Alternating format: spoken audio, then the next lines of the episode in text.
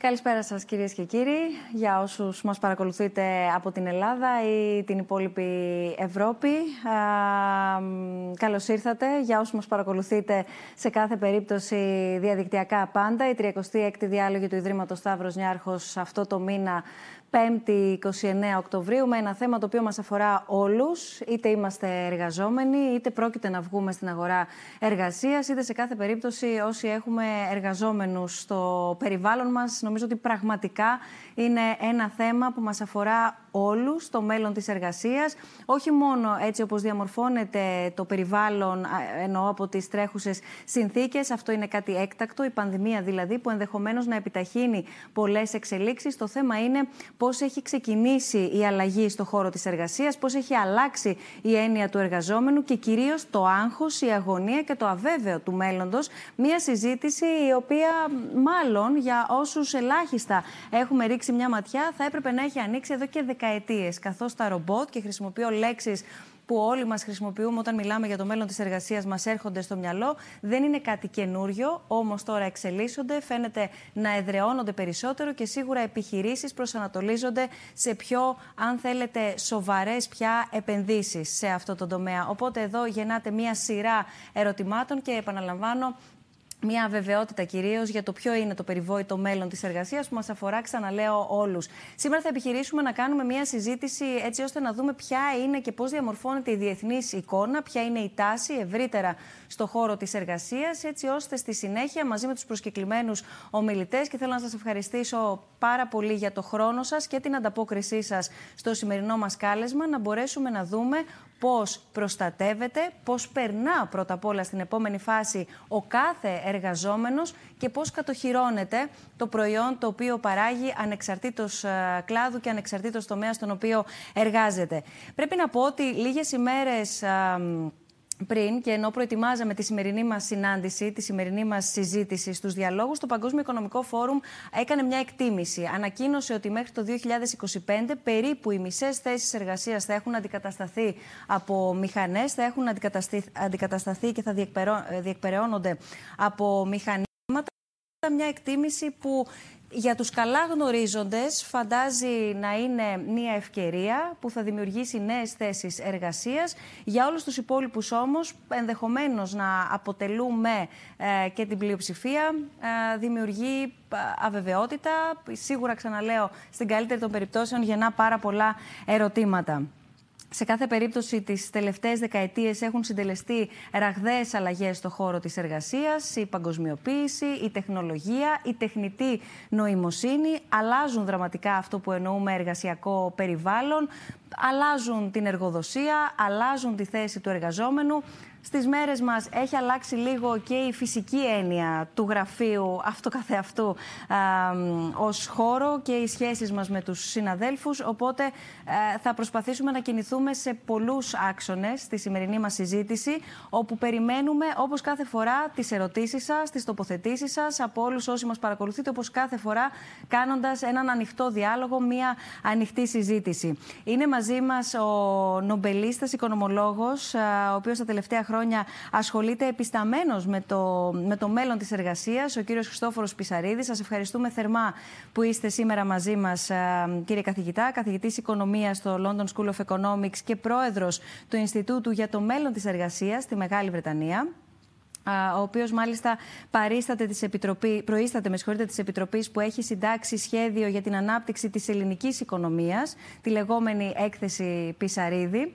Είναι μαζί μας η κυρία Σταματίνα Γιανακούρου. Σας ευχαριστούμε πάρα πολύ, κυρία Γιανακούρου, και εσάς για τη σημερινή σας παρουσία. Επίκουρη καθηγήτρια Νομικής Σχολής Ευρωπαϊκού Πανεπιστημίου Κύπρου, η οποία εξειδικεύεται στο εργατικό δίκαιο. Ένα πάρα πολύ ευαίσθητο και ευμετάβλητο όμως κομμάτι, το οποίο γίνεται πιο επίκαιρο από ποτέ και λέω από ποτέ γιατί κάθε φορά οφείλει να είναι επίκαιρο το εργατικό δίκαιο και μαζί μας ο, ο κύριος Γιώργος Ζαρκαδάκης. Έχουμε ξανασυναντηθεί στο ε, περιβάλλον διαλόγων κύριε Ζαρκαδάκη. Ευχαριστούμε θερμά και για τη σημερινή σας ε, παρουσία, ειδικό στην εφαρμογή της τεχνητής νοημοσύνης στην εργασία, συγγραφέας και digital lead στη Willis Towers Watson, για να προσπαθήσουμε να προσεγγίσουμε τους κυριότερους άξονες που θα μας δώσουν πρώτα απ' όλα να κατανοήσουμε τι είναι αυτό το οποίο διαφαίνεται ως τάση και διαμορφώνει την επόμενη μέρα για αυτό που ονομάζουμε το μέλλον της εργασίας,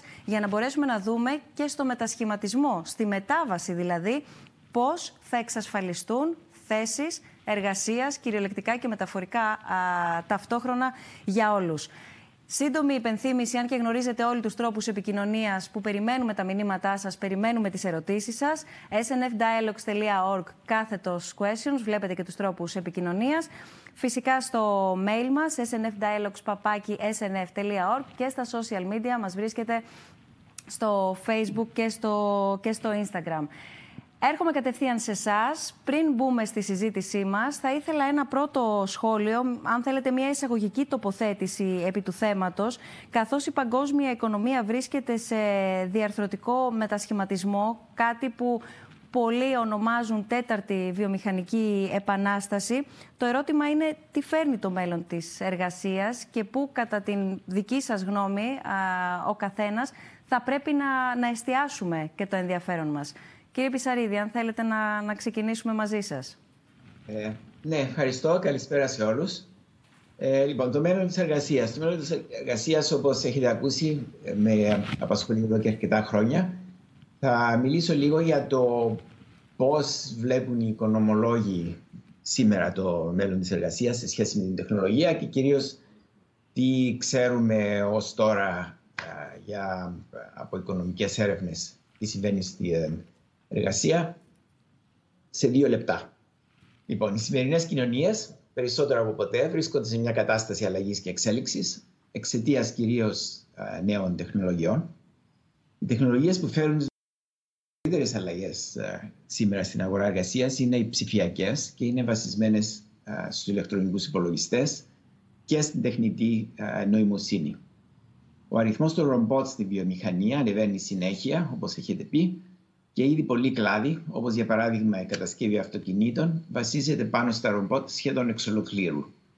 Στις υπηρεσίες, οι ηλεκτρονικοί υπολογιστές έχουν πλέον γίνει ρουτίνα. Η εμπειρία πολλών ανεπτυγμένων χωρών μας διδάσκει πως οι ηλεκτρονικοί υπολογιστές με τα λογισμικά τους προγράμματα έχουν κλέψει θέσεις εργασίας από μια μεσαία τάξη δεξιοτήτων και τα ρομπότ αντικαθιστούν κυρίως εργαζόμενους με χαμηλότερες δεξιότητες. Η τεχνητή νοημοσύνη είναι κάτι το διαφορετικό γιατί έχει την ικανότητα να πάρει αποφάσεις σε, μια, σε ένα περιβάλλον οικονομικό, σε μια εταιρεία, χωρίς ανθρώπινη βοήθεια. Σε αντίθεση με λογισμικά που χρειάζονται προγραμματισμό από ανθρώπινα χέρια. Γι' αυτό τον λόγο βρισκόμαστε σήμερα μπροστά σε μια εξέλιξη με αβέβαια αποτελέσματα και, να την, και για να την αντιμετωπίσουμε σωστά χρειάζεται καλός προγραμματισμός και μια σωστή στρατηγική. Και για πρώτη φορά απειλούνται θέσεις ε, μεγαλύτερης εξειδίκευσης από την ε, ε, τεχνητή νοημοσύνη εν αντιθέσει προς ε, ρομπότ. Λοιπόν, η καλύτερη προετοιμασία που μπορεί να πάρει ένας νέος σήμερα για να αντιμετωπίσει τις αλλαγές στην αγορά εργασίας είναι μια γενική μόρφωση που οπωσδήποτε συμπεριλαμβάνει μαθήματα στις θετικές επιστήμες και στα μαθηματικά. Αυτό που λέμε στα αγγλικά STEM, Science, Technology, Engineering, Mathematics. Από εκεί και πέρα η μόρφωση δημιουργεί ένα άνθρωπο με πολλές γνώσεις, αλλά όχι με μεγάλη εξειδίκευση. Εκτός φυσικά μιλούμε για διδακτορικούς φοιτητές και άλλους με εκπαίδευση σε παρόμοια ψηλά επίπεδα. Η επαγγελματική εξάρτηση πρέπει να γίνεται από τις εταιρείες τις ίδιες μετά την πρόσληψη προσωπικού με βοήθεια από το κράτος. Η μεγαλύτερη πρόκληση που θα αντιμετωπίσουν οι σημερινοί νέοι είναι η μετάβαση από εργασία σε εργασία σε μια περίοδο που οι ανάγκες της οικονομίας θα αλλάζουν ραγδαία. Δεν μπορούμε να πούμε σήμερα τι ακριβώς θα είναι, αλλά μπορούμε να πούμε πως θα υπάρξουν αλλαγές οπωσδήποτε. Για να πετύχουν σε αυτή τη μετάβαση οι νέοι χρειάζονται ευελιξία στην εξειδίκευσή τους και να είναι πάντα έτοιμοι να εκπαιδευτούν σε μια νέα εξειδίκευση για να ξεκινήσουν μια νέα καριέρα που θα τους παρουσιαστεί στο μέλλον. Αυτά ήθελα να πω. Ελπίζω να μην έχω απαγοητεύσει πολλούς νέους και θα επεκταθώ αργότερα αν Σίγουρα, σίγουρα και θα επεκταθούμε, κύριε Πισαρίδη, και σας ευχαριστώ για την πρώτη σας τοποθέτηση και θα υπάρξει ο, ο, ο χρόνος και ο χώρος, γιατί ε, θίξατε αρκετά σημεία, να επανέλθουμε, διότι ένα ερώτημα είναι βεβαίως τι γίνεται με τους νεότερους που περιμένουν για να βγουν στην αγορά εργασίας. Ένα άλλο μεγάλο ερώτημα όμως τι γίνεται και με όσους βρίσκονται στην αγορά εργασίας και δεν είναι ε, οι νεότεροι, αλλά είναι οι εργαζόμενοι αυτή τη στιγμή, οι οποίοι και αγωνιούν, αν θέλετε, για το αν θα καταφέρουν να ακολουθήσουν από πλευράς γνώσης ε, την επόμενη εποχή, η οποία είναι τώρα ουσιαστικά. Ε, κύριε Ζαρκαδάκη, ο λόγος εσάς, μία πρώτη εισαγωγική τοποθέτηση. Ευχαριστώ πολύ και καλησπέρα σε όλους σας. Ε, θα ήθελα να προσεγγίσω το θέμα μέσα από τον κόσμο των επιχειρήσεων, που είναι ο κόσμος στον οποίο εργάζομαι. Ε, στη Will Stars Watson ηγούμε μιας ομάδας που δουλεύουμε πολύ κοντά με τις περισσότερες εταιρείες, τις μεγάλες εταιρείες στον κόσμο, οι οποίες ήδη κάνουν μεγάλες επενδύσεις σε, σε αυτοματοποιήσεις. Ένας από τους στόχους των εταιρεών είναι να αυξήσουν την ανταγωνιστικότητά τους. Και αυτό το πετυχαίνουν μέσω δύο μοχλών κυρίως. Ο ένας είναι να μειώσουν το κόστος και το άλλο να αυξήσουν την ανθρώπινη παραγωγικότητα. Και ο τρόπος με τον οποίο επιτυχάνουν αυτό είναι κυρίως μέσα από την τεχνολογία. Και αυτό το κάνουν εδώ και πάρα πολλά χρόνια. Θα μπορούσαμε να πούμε από πάντα, σίγουρα όμως από την εποχή του 18ου αιώνα με την πρώτη βιομηχανική επανάσταση. Τι γίνεται όμως, γιατί είναι διαφορετική η δικιά μας εποχή. Όταν οι εταιρείες κοιτάνε τις επιχειρησιακές τους διαδικασίες και προσπαθούν να σκεφτούν τι τεχνολογία να χρησιμοποιήσουν, τώρα τους δίδεται η ευκαιρία να αυτοματοποιήσουν βήματα σε αυτές τις διαδικασίες που μέχρι σήμερα χρειάζονταν ανθρώπους να τα κάνουν. Για παράδειγμα, ε, διαδικασίες οι οποίες απαιτούν μάλλον κάποια γνωσιακή διεργασία. Φερρυπίν έρχεται ένα κείμενο, κάποιος πρέπει να το διαβάσει, να το συνοψίσει, να το αντιληφθεί και μετά να πράξει κάτι. Αυτό το λοιπόν το βήμα τώρα είναι εφικτό να αυτοματοποιηθεί πλήρως με την τεχνητή νοημοσύνη. Τι σημαίνει λοιπόν αυτό για τις εταιρείες, Σημαίνει ουσιαστικά την ανα, τον ανασχεδιασμό ολόκληρων ρόλων μέσα στις εταιρείες, ολόκληρων εργασιακών ρόλων. Αυτό μπορεί να γίνει με δύο τρόπους. Είτε να καταργηθεί τελείως ο ρόλος, εάν ο ρόλος, για παράδειγμα, αποτελείται από βήματα τα οποία πλήρως μπορούν να αυτοματοποιηθούν. Σας δίνω ένα παράδειγμα. Ο οδηγός ενός φορτηγού. Εάν ε, κάποια στιγμή έχουμε αυτόνομα ε, οχήματα, αυτοί οι ρόλοι θα, και αυτές οι θέσεις εργασίας, που υπάρχουν χιλιάδες θέσεις εργασίας για αυτόν τον ρόλο, θα καταργηθούν αναφίβολα. Αλλά άλλοι ρόλοι δεν θα καταργηθούν εξ ολοκλήρου. Απλά βήματα μέσα σε αυτούς τους ρόλους θα αυτοματοποιηθούν. Τι σημαίνει λοιπόν, τι αποτέλεσμα έχει αυτό, αυτό έχει αποτέλεσμα την αύξηση της ανθρώπινης παραγωγικότητας. Γιατί; Διότι ελευθερώνεται χρόνος για αυτούς τους εργαζόμενους και δίδεται ευκαιρία σε αυτούς τους εργαζόμενους να κάνουν βήματα εργασίας τα οποία έχουν μεγαλύτερη αξία. Με τη σειρά του αυτό έχει δύο μεγάλα αποτελέσματα που νομίζω ότι αυτά είναι που θα μας ε, ίσως κεντρήσουν το ενδιαφέρον αυτή τη στιγμή. Το ένα είναι ότι χρειάζεται συνεχής επανεκπαίδευση. Αυτό είναι το ένα αποτέλεσμα αυτής της διαδικασίας. Γιατί αυτή η αυτοματοποίηση δεν έχει τέλος. Θα συνεχίζεται καθώς βελτιώνονται αυτά τα συστήματα συνέχεια. Οπότε είναι το θέμα της συνεχής επανεκπαιδεύσεως. Και το δεύτερο πολύ σημαντικό είναι η εργασιακή ρευστότητα. Δηλαδή, οι εργασίες του παρόντος και του μέλλοντος δεν θα μοιάζουν σε τίποτα με τις εργασίες του πατέρα μας και του παππού μας και της γιαγιάς μας, όπου δουλεύανε 20-30 χρόνια σε μια επιχείρηση, σε ένα συγκεκριμένο επάγγελμα. Και έτσι θα ήθελα να συμφωνήσω πάρα πολύ με αυτό που είπε ο κύριος Πισαρίδης σχετικά. Χρησιμοποίησε τον όρο ευελιξίας. Η ανταγωνιστικότητα είναι θέμα προσωπικό του καθενός μας, να είμαστε ανταγωνιστικοί, εταιριών φυσικά όπως ανέφερα, αλλά και χωρών ολοκλήρων. Άρα και εμείς, σαν άτομα, σαν εταιρείες και σαν χώρες, θα πρέπει να είμαστε ευέλικτοι για να μπορέσουμε να είμαστε ανταγωνιστικοί στο μέλλον.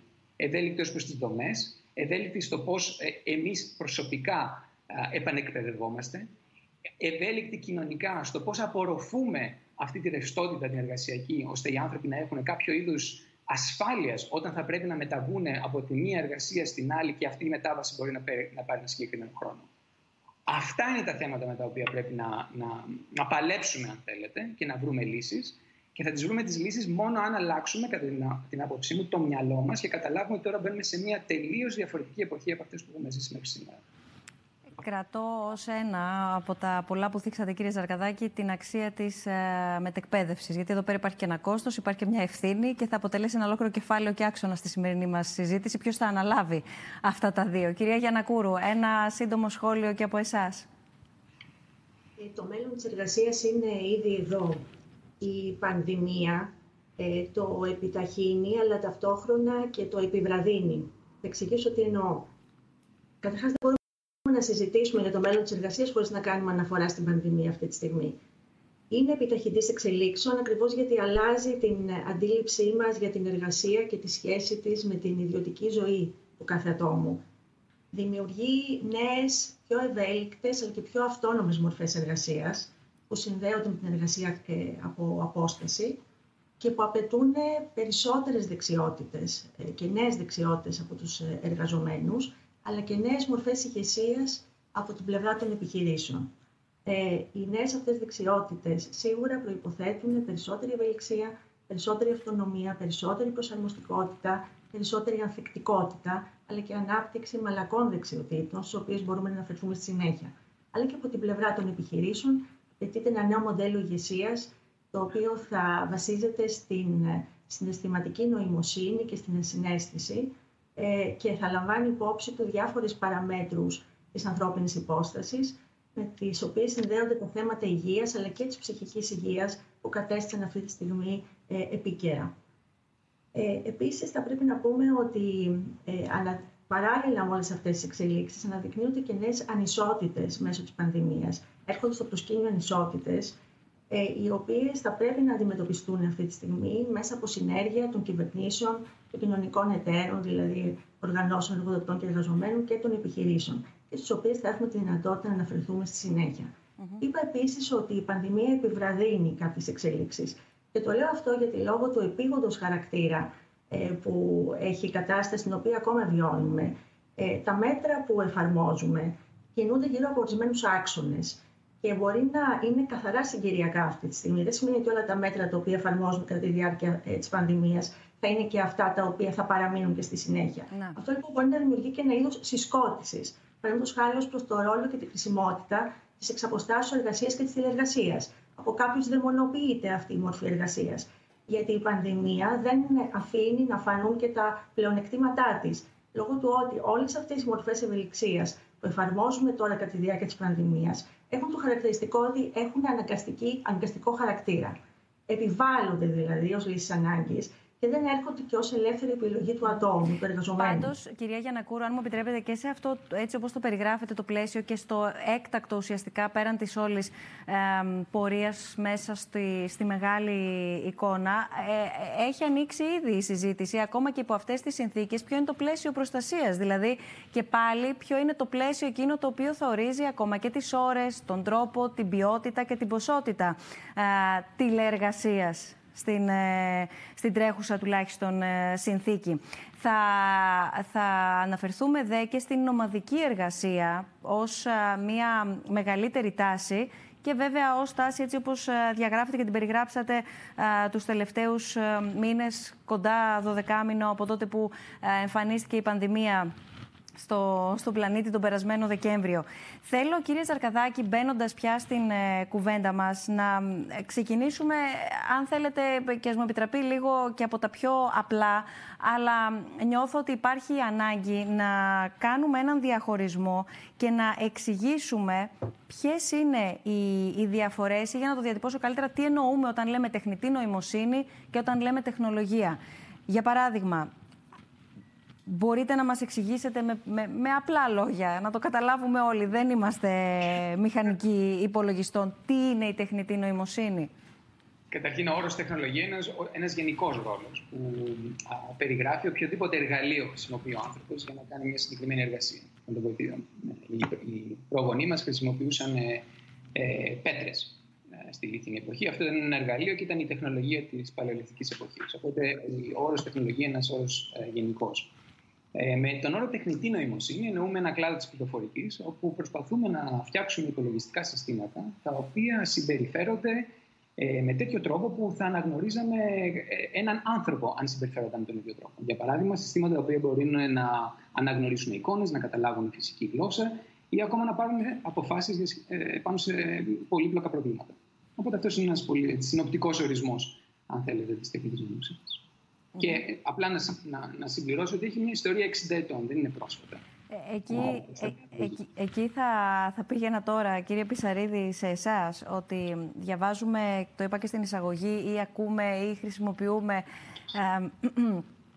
τα ρομπότ, ότι θα μπουν, ότι θα εισέλθουν. Όμως δεν είναι, δεν, δεν είναι κάτι καινούριο τα ρομπότ στο, στο, στο χώρο εργασίας. Ε, το, το, ερώτημα, αν το αντιλαμβάνομαι και εγώ και αν το διατυπώνω σωστά, είναι τι αναμένεται να αλλάξει. Γιατί ήδη οι μηχανές υπάρχουν. Ας πω, τα, τα, τα ρομπότ πάνε πίσω πολλά χρόνια. Η, η μεγάλη διαφορά ε, των τελευταίων χρόνων Δηλαδή, ας πούμε, είναι σχεδόν μια επανάσταση που έχει γίνει στην τεχνολογία του ρομπότ. Είναι ότι έχουν αποκτήσει δική τους ικανότητα να κινούνται. Δηλαδή, τα ρομπότ της παλιάς εποχής που πάνε πολλά χρόνια, η λέξη ρομπότ χρησιμοποιήθηκε για πρώτη φορά το 1920. Είναι τσέχικη λέξη από ό,τι, ξέρω.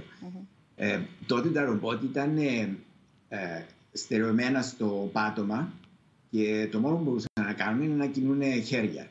Οπότε υπήρχε μια γραμμή, το assembly line, ας πούμε, που λέμε στη, στη βιομηχανία και περνούσε από μπροστά από τα ρομπότ και βάζανε πάνω ε, ε, καρφιά, εξαρτήματα και τέτοια. Τώρα τα ρομπότ κινούνται ανεξάρτητα και αυτή η ανεξάρτητη κίνηση των ρομπότ και η αυτόνομη κίνηση, δηλαδή τα, τα ίδια τα ρομπότ μπορείς να προγραμματίσεις να κινούνται, ξεκίνησε ας πούμε το 1990. Από τότε ξεκίνησε η, η πραγματική χρήση ρομπότ στη βιομηχανία. Τώρα όταν λένε πολλοί πως τα ρομπότ ε, θα μας πάρουν τις δουλειές και θα ε, γίνει μεγαλύτερη χρήση και τέτοια, δεν, ε, δεν εννοούν ρομπότ, εννοούν α, μηχανήματα ηλεκτρονικούς με τεχνητή νοημοσύνη. Δηλαδή τα ρομπότ, αυτό το που, που, που, κινείται από μόνο του, το, ας πούμε τα ρομπότ που χρησιμοποιεί η Amazon στα, στις αποθήκες της για να κουβαλάνε κουτιά δεν, δεν είναι ρομπότ όπως βλέπουμε στον κινηματογράφο ή στα τέτοια. Είναι, είναι μια πλατφόρμα κανονικά με, με, με, τέσσερα, με τέσσερις τροχούς από κάτω και ένα κομπιουτεράκι τόσο εκεί και κινείται μόνη της. Αυτά, η περιορισμένη χρήση αυτών των ρομπότ. Αυτό που ε, έχει σημασία τώρα και, και που απειλούνται τόσες πολλές θέσεις εργασίας είναι όταν μπει τεχνητή νοημοσύνη σε ένα μηχάνημα. Και συνήθως αυτά τα μηχανήματα που έχουν τεχνητή νοημοσύνη δεν είναι ρομπότ που κινούνται πάνω κάτω. Είναι ένας ε, ηλεκτρονικός υπολογιστής που κάθεται στο γραφείο. Μπορεί να είναι ρομπότ. Αλλά τεχνητή νοημοσύνη είναι, πρέπει να, να αναφέρουμε και να φοβόμαστε, όπως είπε και ο κύριος ε, ε, Ζαχαδάκη.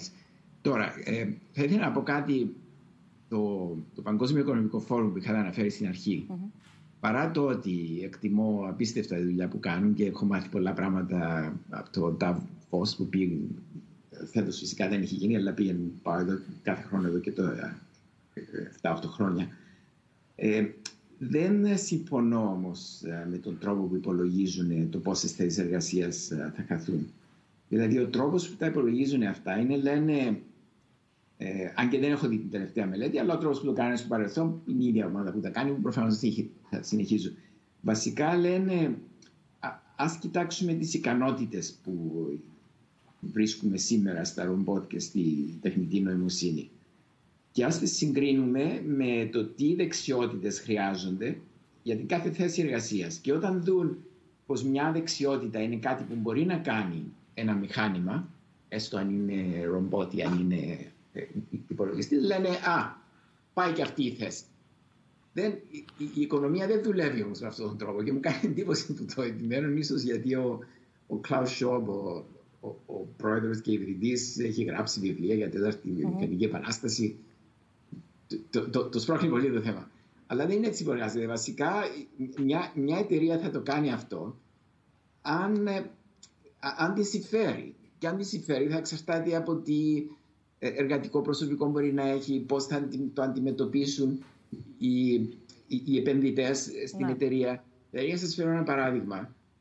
Πριν δύο χρόνια, ο πρόεδρος της BlackRock, που είναι η μεγαλύτερη επενδυτική ε, εταιρεία στον κόσμο, ε, λέγεται Larry Fink, είχε γράψει ένα γράμμα στους διευθυντές των εταιριών στις οποίες επενδύουν και τους λέει μην, μην επιδιώκετε μόνο να αυξάνετε τα κέρδη σας και τίποτα άλλο και να μην σκέφτεστε στο προσωπικό σας. Θα πρέπει να κοιτάξετε και το περιβάλλον, η κλιματική αλλαγή, τους, ε, τις επιθυμίες, την, ε, την, την ευτυχία, την ευχαρίστηση ας πούμε, που παίρνει η, η, το προσωπικό σας από τη δουλειά που κάνετε, αυτό ναι. που λέγεται stakeholder objectives. Όταν κάποιος σαν τον Think σου λέει κάτι τέτοιο, σημαίνει πως οι εταιρείες δεν θα πάνε να ε, φέρουν την mm. τεχνική νοημοσύνη και, το, και τα ρομπότ να αντικαταστήσουν τους, ε, τους εργάτες τους. Είναι, είναι κατανοητό και αν ε, το μεταφέρω σωστά, αναφέρθηκε νωρίτερα και η κυρία Γιανακούρου στην ανάγκη για πιο αυξημένη συναισθηματική νοημοσύνη. Κάτι το οποίο, όπως θα μας πείτε και στη συνέχεια, κυρία Γιανακούρου, το είχατε θίξει και σε συζήτηση των προηγούμενων ημερών που είχαμε, απαιτείται πια από το νέο μοντέλο management που θα υιοθετήσουν οι, οι επιχειρήσεις και οι εταιρείες που θα θελήσουν και θα προχωρήσουν σε περαιτέρω επένδυση στην τεχνητή νοημοσύνη.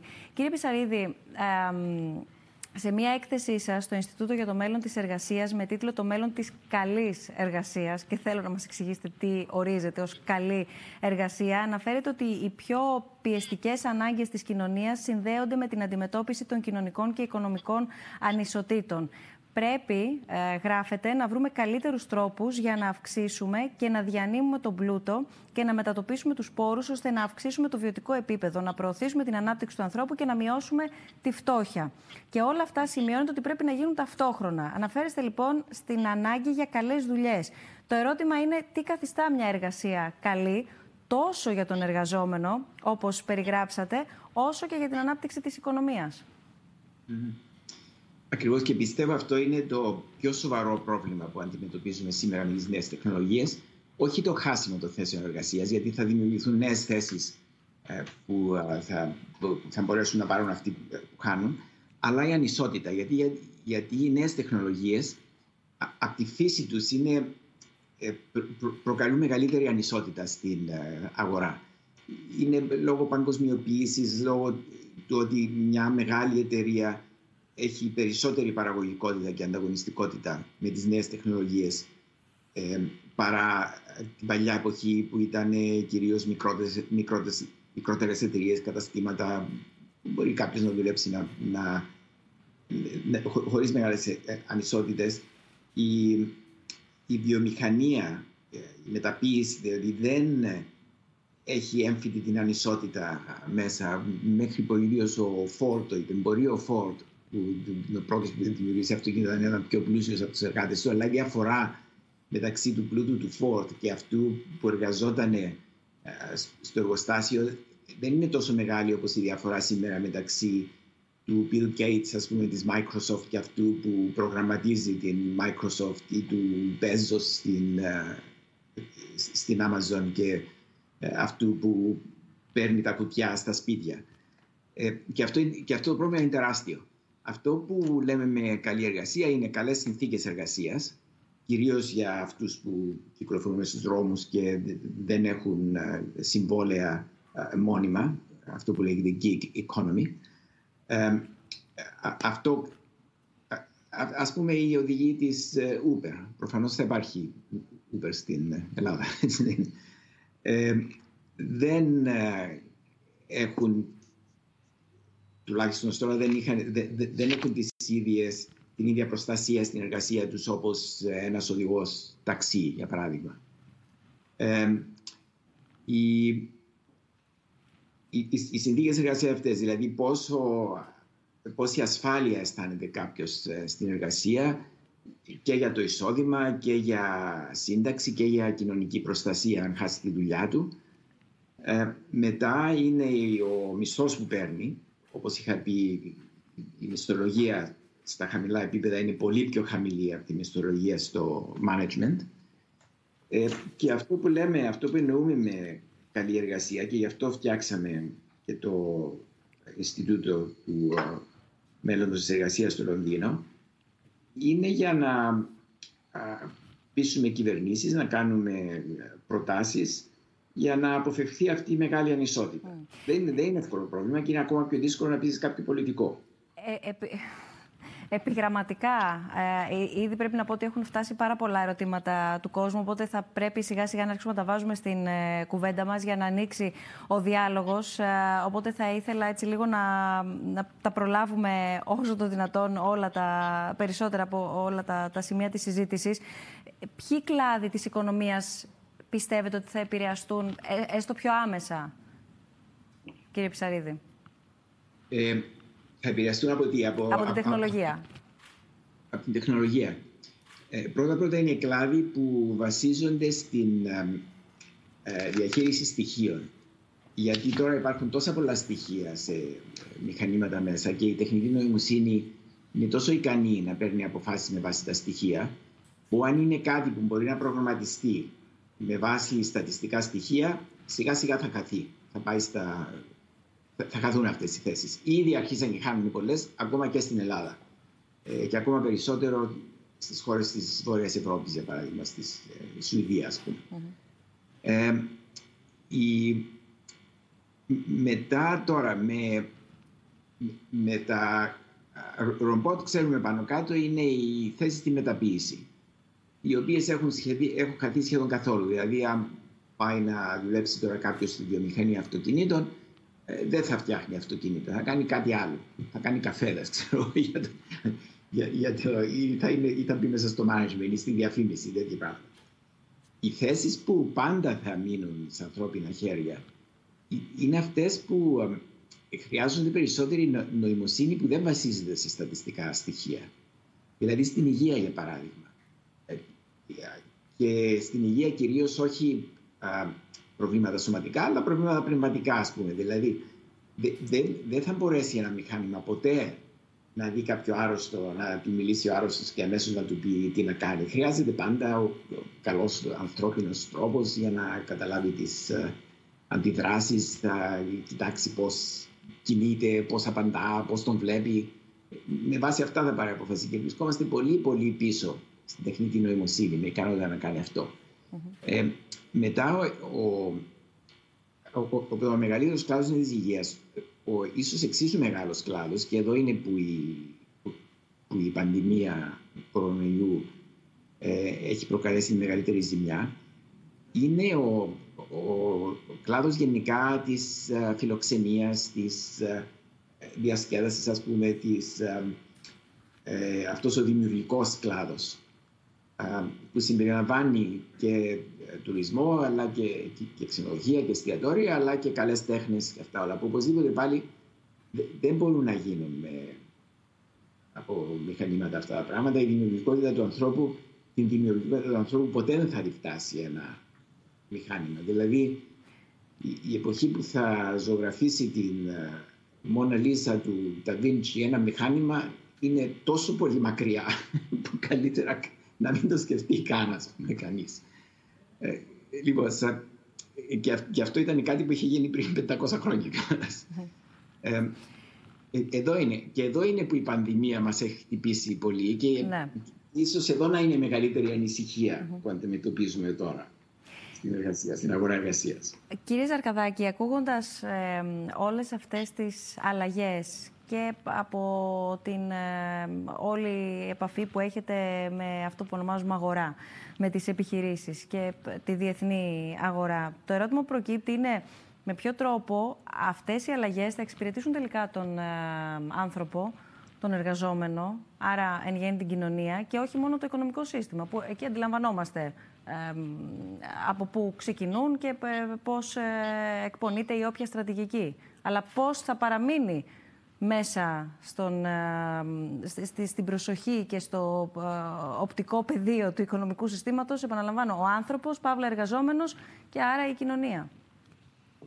Ε, καταρχήν προσωπικά δεν βρίσκω ότι αυτά οι δύο έννοιες, δηλαδή η οικονομική ευμάρεια και η κοινωνική ευμάρεια, διαστέλλονται. Θεωρώ ότι συνηθένονται και θα πρέπει να συνηθένονται. Και η οικονομική ευμάρεια είναι απαραίτητη για να, απαραίτητη για να υπάρξει η κοινωνική ευμάρεια. Νομίζω αυτό που χρειάζεται να κάνουμε είναι να επανεξετάσουμε το πώς ε, διανέμεται ο πλούτος ο οποίος παράγεται από τα δεδομένα και τη τεχνητή νοημοσύνη. Και για να συμπληρώσω ίσως κάτι που, πολύ σημαντικό που είπε ο, ο κ. Πισαρίτη πιο πριν, αν δει κανείς τις εταιρείες οι οποίες έχουν τη μεγαλύτερη κεφαλοποίηση αυτή τη στιγμή στο τομέα της Νέα Υόρκη, για παράδειγμα, θα δει ότι είναι εταιρείες κυρίως ε, που χρησιμοποιούν δεδομένα για να φτιάξουν ε, κάποιες υπηρεσίες. Αυτέ οι εταιρείε έχουν το εξής χαρακτηριστικό. Παράγουν πάρα πολύ πλούτο με πολύ λίγους εργαζόμενους. Έχουν λοιπόν ένα, ένα λόγο ε, παραγωγής πλούτου ως προ εργαζόμενου που είναι πάρα πολύ χαμηλός.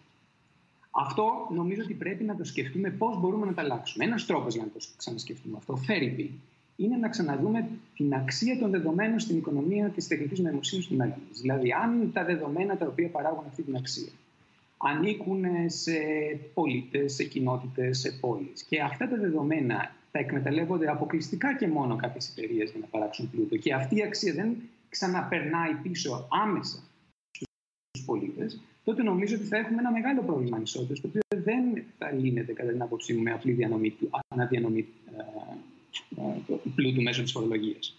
Ε, νομίζω θα είναι πάρα πολύ δύσκολο. Οπότε νομίζω ένα κλειδί για να βρούμε αυτή την ισορροπία ανάμεσα στην οικονομική εμβάρεια και την κοινωνική εμβάρεια στο, μέλλον, στο μέλλον είναι το πώς ξανασκεφτόμαστε τα δεδομένα και τη χρήση των δεδομένων σε συστήματα τεχνητή νοημοσύνης. Αρχίζω να βάζω στη συζήτησή μας ε, ερωτήματα που μας ε, στέλνουν ε, φίλοι και φίλες που μας παρακολουθούν. Ένα κέριο ερώτημα. Μπορεί να σχεδιαστεί αυτό που ονομάζουμε μέλλον της εργασίας εάν οι εργαζόμενοι δεν είναι συμμέτοχοι; Απευθύνει σε μένα. Σε όλους σας. Απαντήστε εσείς κύριε Ζαρκαδάκη, μιας και είχατε το λόγο. Η κυρία Γιανακούρ δεν έχει, δεν έχει μιλήσει σχεδόν καθόλου, οπότε θα δώσω το λόγο στην κυρία Γιανακούρ.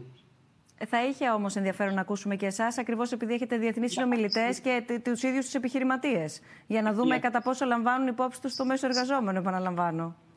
Η απάντησή μου είναι φυσικά ναι. Και ο τρόπος με τον οποίο εμείς δουλεύουμε επιχειρήσεις και ανασχεδιάζουμε την εργασία στις επιχειρήσεις είναι πάντοτε σε, σε συνεργασία με τους εργαζόμενους. Αν θέλετε να ξέρετε, το ιδανικό, ο ιδανικός στόχος για μια πετυχημένη επιχείρηση του μέλλοντος είναι οι εργαζόμενοι ίδιοι να βλέπουν τι κάνουν και να προσπαθούν να αυτοματοποιήσουν οι ίδιοι την εργασία τους. Αυτός θα πρέπει να είναι ο στόχος. Κυρία Γιανακούρου. Η απάντηση είναι φυσικά ότι δεν είναι δυνατόν να γίνει κάτι τέτοιο. Προφανώς ε, το μέλλον της εργασίας απαιτεί, όπως είπα, ευρύτερες συνέργειες. Και ένας από τους παράγοντες που πρέπει να συμβάλλει είναι και οι ίδιοι αποδέκτες της εργασίας, οι εργαζόμενοι. Δηλαδή, τώρα πώς θα, το ζήτημα είναι πώς θα συμβάλλουν οι εργαζόμενοι σε αυτή τη διαδικασία. Πρώτα απ' όλα είναι να ενημερωθούν για τις προκλήσεις έτσι, να γνωρίζουν τι, τι σημαίνει ψηφιοποίηση της οικονομίας, τι σημαίνει ψηφιοποίηση της εργασίας, ε, ποια είναι τα νέα δεδομένα ε, και από την άλλη θα πρέπει να, να ειδικεύονται συνεχώς, δηλαδή ο εργαζόμενος αυτή τη στιγμή καλείται να ειδικεύεται, να επανειδικεύεται, να αναβαθμίζει τις δεξιότητές του καθότι ε, μελέτες έχουν δείξει ότι το κάθε πέντε χρόνια οι δεξιότητες που έχουμε αυτή τη στιγμή στο εργασιακό περιβάλλον καθίστανται παροχημένες. Ε, άρα χρειάζεται συνέχεια να αποκτούμε νέες δεξιότητες σε όποια ηλικία και αν βρισκόμαστε. Γιατί είδα και μία ερώτηση που αφορούσε το πώς θα εντάξουμε τους εργαζόμενους μεγαλύτερης ηλικίας σε αυτές τις αλλαγές. Η απάντηση είναι μία. Απαιτείται συνεχής επανειδίκευση, επανακατάρτιση, αναβάθμιση δεξιοτήτων. Και ποιος θα αναλάβει το κόστος εδώ, κύριε Γεννακούρου. Αυτό ετοιμαζόμουν να πω. Όλο αυτό λοιπόν έχει ένα κόστος. Ε, και μπορούμε να το συζητήσουμε και σε νομικούς όρους και σε οικονομικούς όρους. Σε ό,τι αφορά τους νομικούς όρους, είναι ότι κατά τη γνώμη μου απαιτείται να κατοχυρωθεί ένα δικαίωμα όλων των όσων μπαίνουν ε, στην αγορά εργασίας, με όποια σχέση εργασίας, το δικαίωμά του σε μια συνεχή ε, κατάρτιση, επαγγελματική κατάρτιση, προκειμένου να μπορούν να αντιμετωπίσουν τις μεταβάσεις που ανέφερε ο κ. Πισαρίδης στην αρχή της ομιλίας του, τοποθετησή του, από το ένα καθεστώς στο άλλο. Επειδή οι αλλαγές θα είναι δραστικές και ραγδαίες και θα περνάμε πολύ γρήγορα από καθεστώτα μισθωτής απασχόληση, αυτοαπασχόληση, ανεργία, σε μειωμένη απασχόληση και όλα αυτά θα εναλλάσσονται το ένα με το άλλο. Ε, απαιτείται ε, να ε, κατοχυρωθεί νομικά ένα δικαίωμα όλων των επαγγελματικών κατηγοριών σε, στην επαγγελματική κατάρτιση και από εκεί και πέρα ε, να δούμε ποιος θα αναλάβει το κόστος της κατάρτισης αυτής. Δεν μπορεί να το αναλάβει μόνο ένας παράγοντας. Το κράτος έχει σίγουρα μια αυξημένη ευθύνη, όπως αυξημένη ευθύνη έχουν και οι επιχειρήσεις και η κοινωνική εταίρεια, αλλά και το ίδιο το άτομο, κατά την άποψή μου. Δηλαδή θα πρέπει να επιμεριστεί αυτή η ευθύνη και αυτό το κόστος μεταξύ περισσότερων συντελεστών. Εδώ αυτό πάτε... είναι ένα και κείμενο διαλόγου. Ε, ε, αυτό ήθελα να πω. Δεν μπορούν να γίνουν αυτές οι αλλαγές. Μην, ε, μην υποτιμούμε και μην υποβαθμίζουμε τη σημασία του κοινωνικού διαλόγου. Τριμερούς κοινωνικού διαλόγου, δηλαδή κράτος με εργαζομένους και επιχειρήσεις.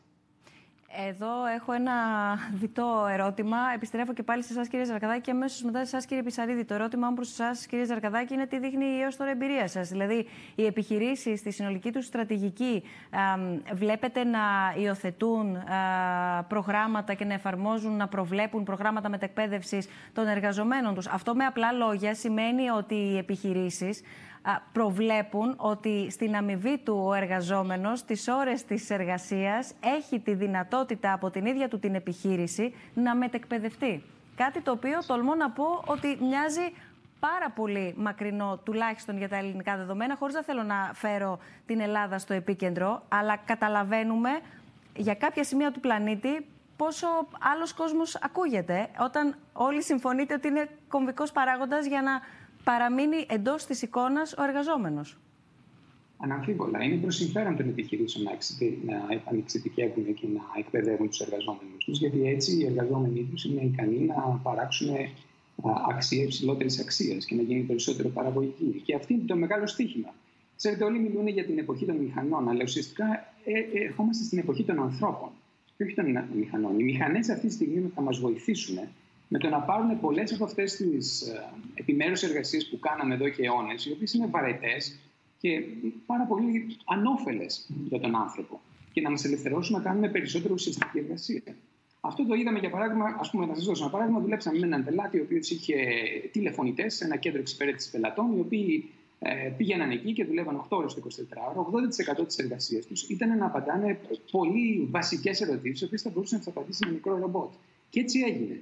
Τι, τι αποτέλεσμα έχει αυτό; Είχε πολλά αποτελέσματα. Πρώτα απ' όλα, καλύτερη εξυπηρέτηση πελατών. Διότι αν το, οι 8 στους 10 ήθελαν να πάρουν μια γρήγορη απάντηση, μπορούσαν να την πάρουν και να φύγουν.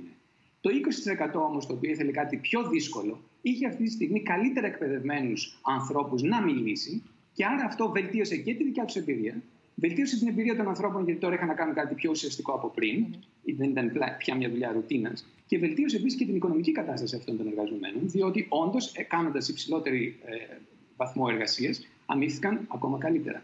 Οπότε, ξέρετε, εγώ είμαι πολύ αισιόδοξος για το μέλλον.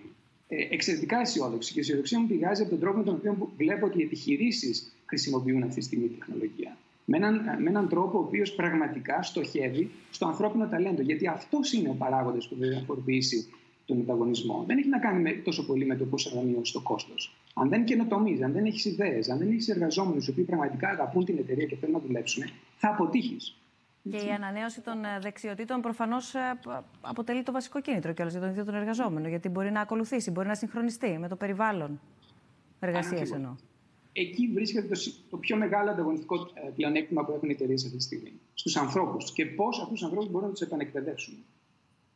Κύριε Πισαρίδη, ποια είναι η σημασία έναρξης αυτού του διαλόγου και στρατηγικά του διαλόγου που, που περιέγραψε η κυρία Γιανακούρου; Ε, του διαλόγου ανάμεσα στο κράτος, στους κοινωνικούς εταίρους, ε, τις επιχειρήσεις βεβαίως, ώστε να υπάρξει μια, μια κοινή πλεύση.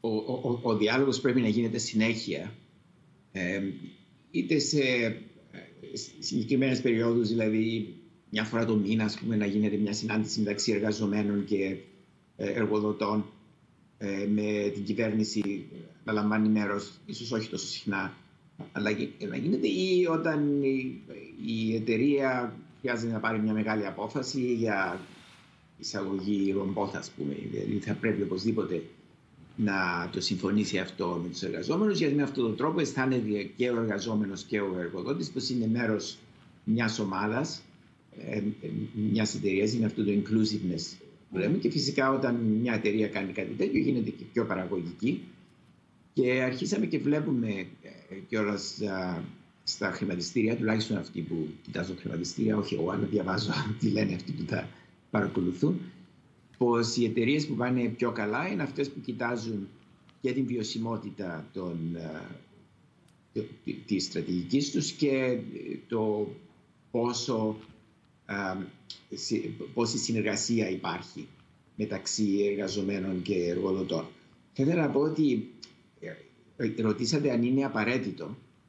Ε, δε, δεν είναι απαραίτητο από την άποψη, δηλαδή μπορεί ένας εργοδότης να παίρνει τις αποφάσεις μόνος του, αλλά δεν είναι κάτι που θα του βγει σε καλό στο μέλλον, τουλάχιστον σε οικονομίες σαν αυτές που έχουμε στην Ευρώπη. Αλλά υπάρχουν παραδείγματα εργοδοτών που δεν λαμβάνουν καθόλου υπόψη τους εργαζομένους. Για να σας φέρω ένα πολύ καλό παράδειγμα, η εταιρεία που φτιάχνει τα iPhone στην Κίνα. Λέγεται Foxconn η οποία ο, διεθνής, ο πρόεδρος της εταιρείας, εκεί που εργοδοτούσε κάπου ένα εκατομμύριο άτομα το 2011-2012, είχε πει «Ε, δεν ε, τα βγάζουμε πέρα με τόσους πολλούς εργαζομένους εδώ, ε, θα τους αντικαταστήσω με ρομπότ. Και από τότε φέρνει τα ρομπότ και σήμερα είναι περίπου 400.000 οι εργαζόμενοι από το εκατομμύριο και έχει μισό εκατομμύριο ρομπότ στα εργοστάσια του. Το οποίο είδα είναι ολόκληρη πόλη το εργοστάσιο. είναι Καταλάβετε, είναι ο, ο, ο, ο κόσμος που έμπαινε σε εκείνο το εργοστάσιο να συναρμολογήσει iPhone είναι περισσότερος από ολόκληρη την Κυπριακή Δημοκρατία για να καταλάβετε. Και όταν τους είπα πω είμαι από την Κύπρο, μου λέγανε Όλοι σε μια πόλη μένετε, μου λέει. Ε, όταν τους είχα επισκεφθεί. Δηλαδή είναι κάτι που μπορεί να γίνει και, και φυσικά είναι επιτυχημένη. Α πούμε, η, η, η Apple στην Καλιφόρνια δεν έχει αλλάξει ε, εργοστάσιο συναρμολόγησης. Απλώς είμαι γράψει από πίσω, σχεδιάζεται στην Καλιφόρνια, συναρμολογείται στην, στην, στην Κίνα.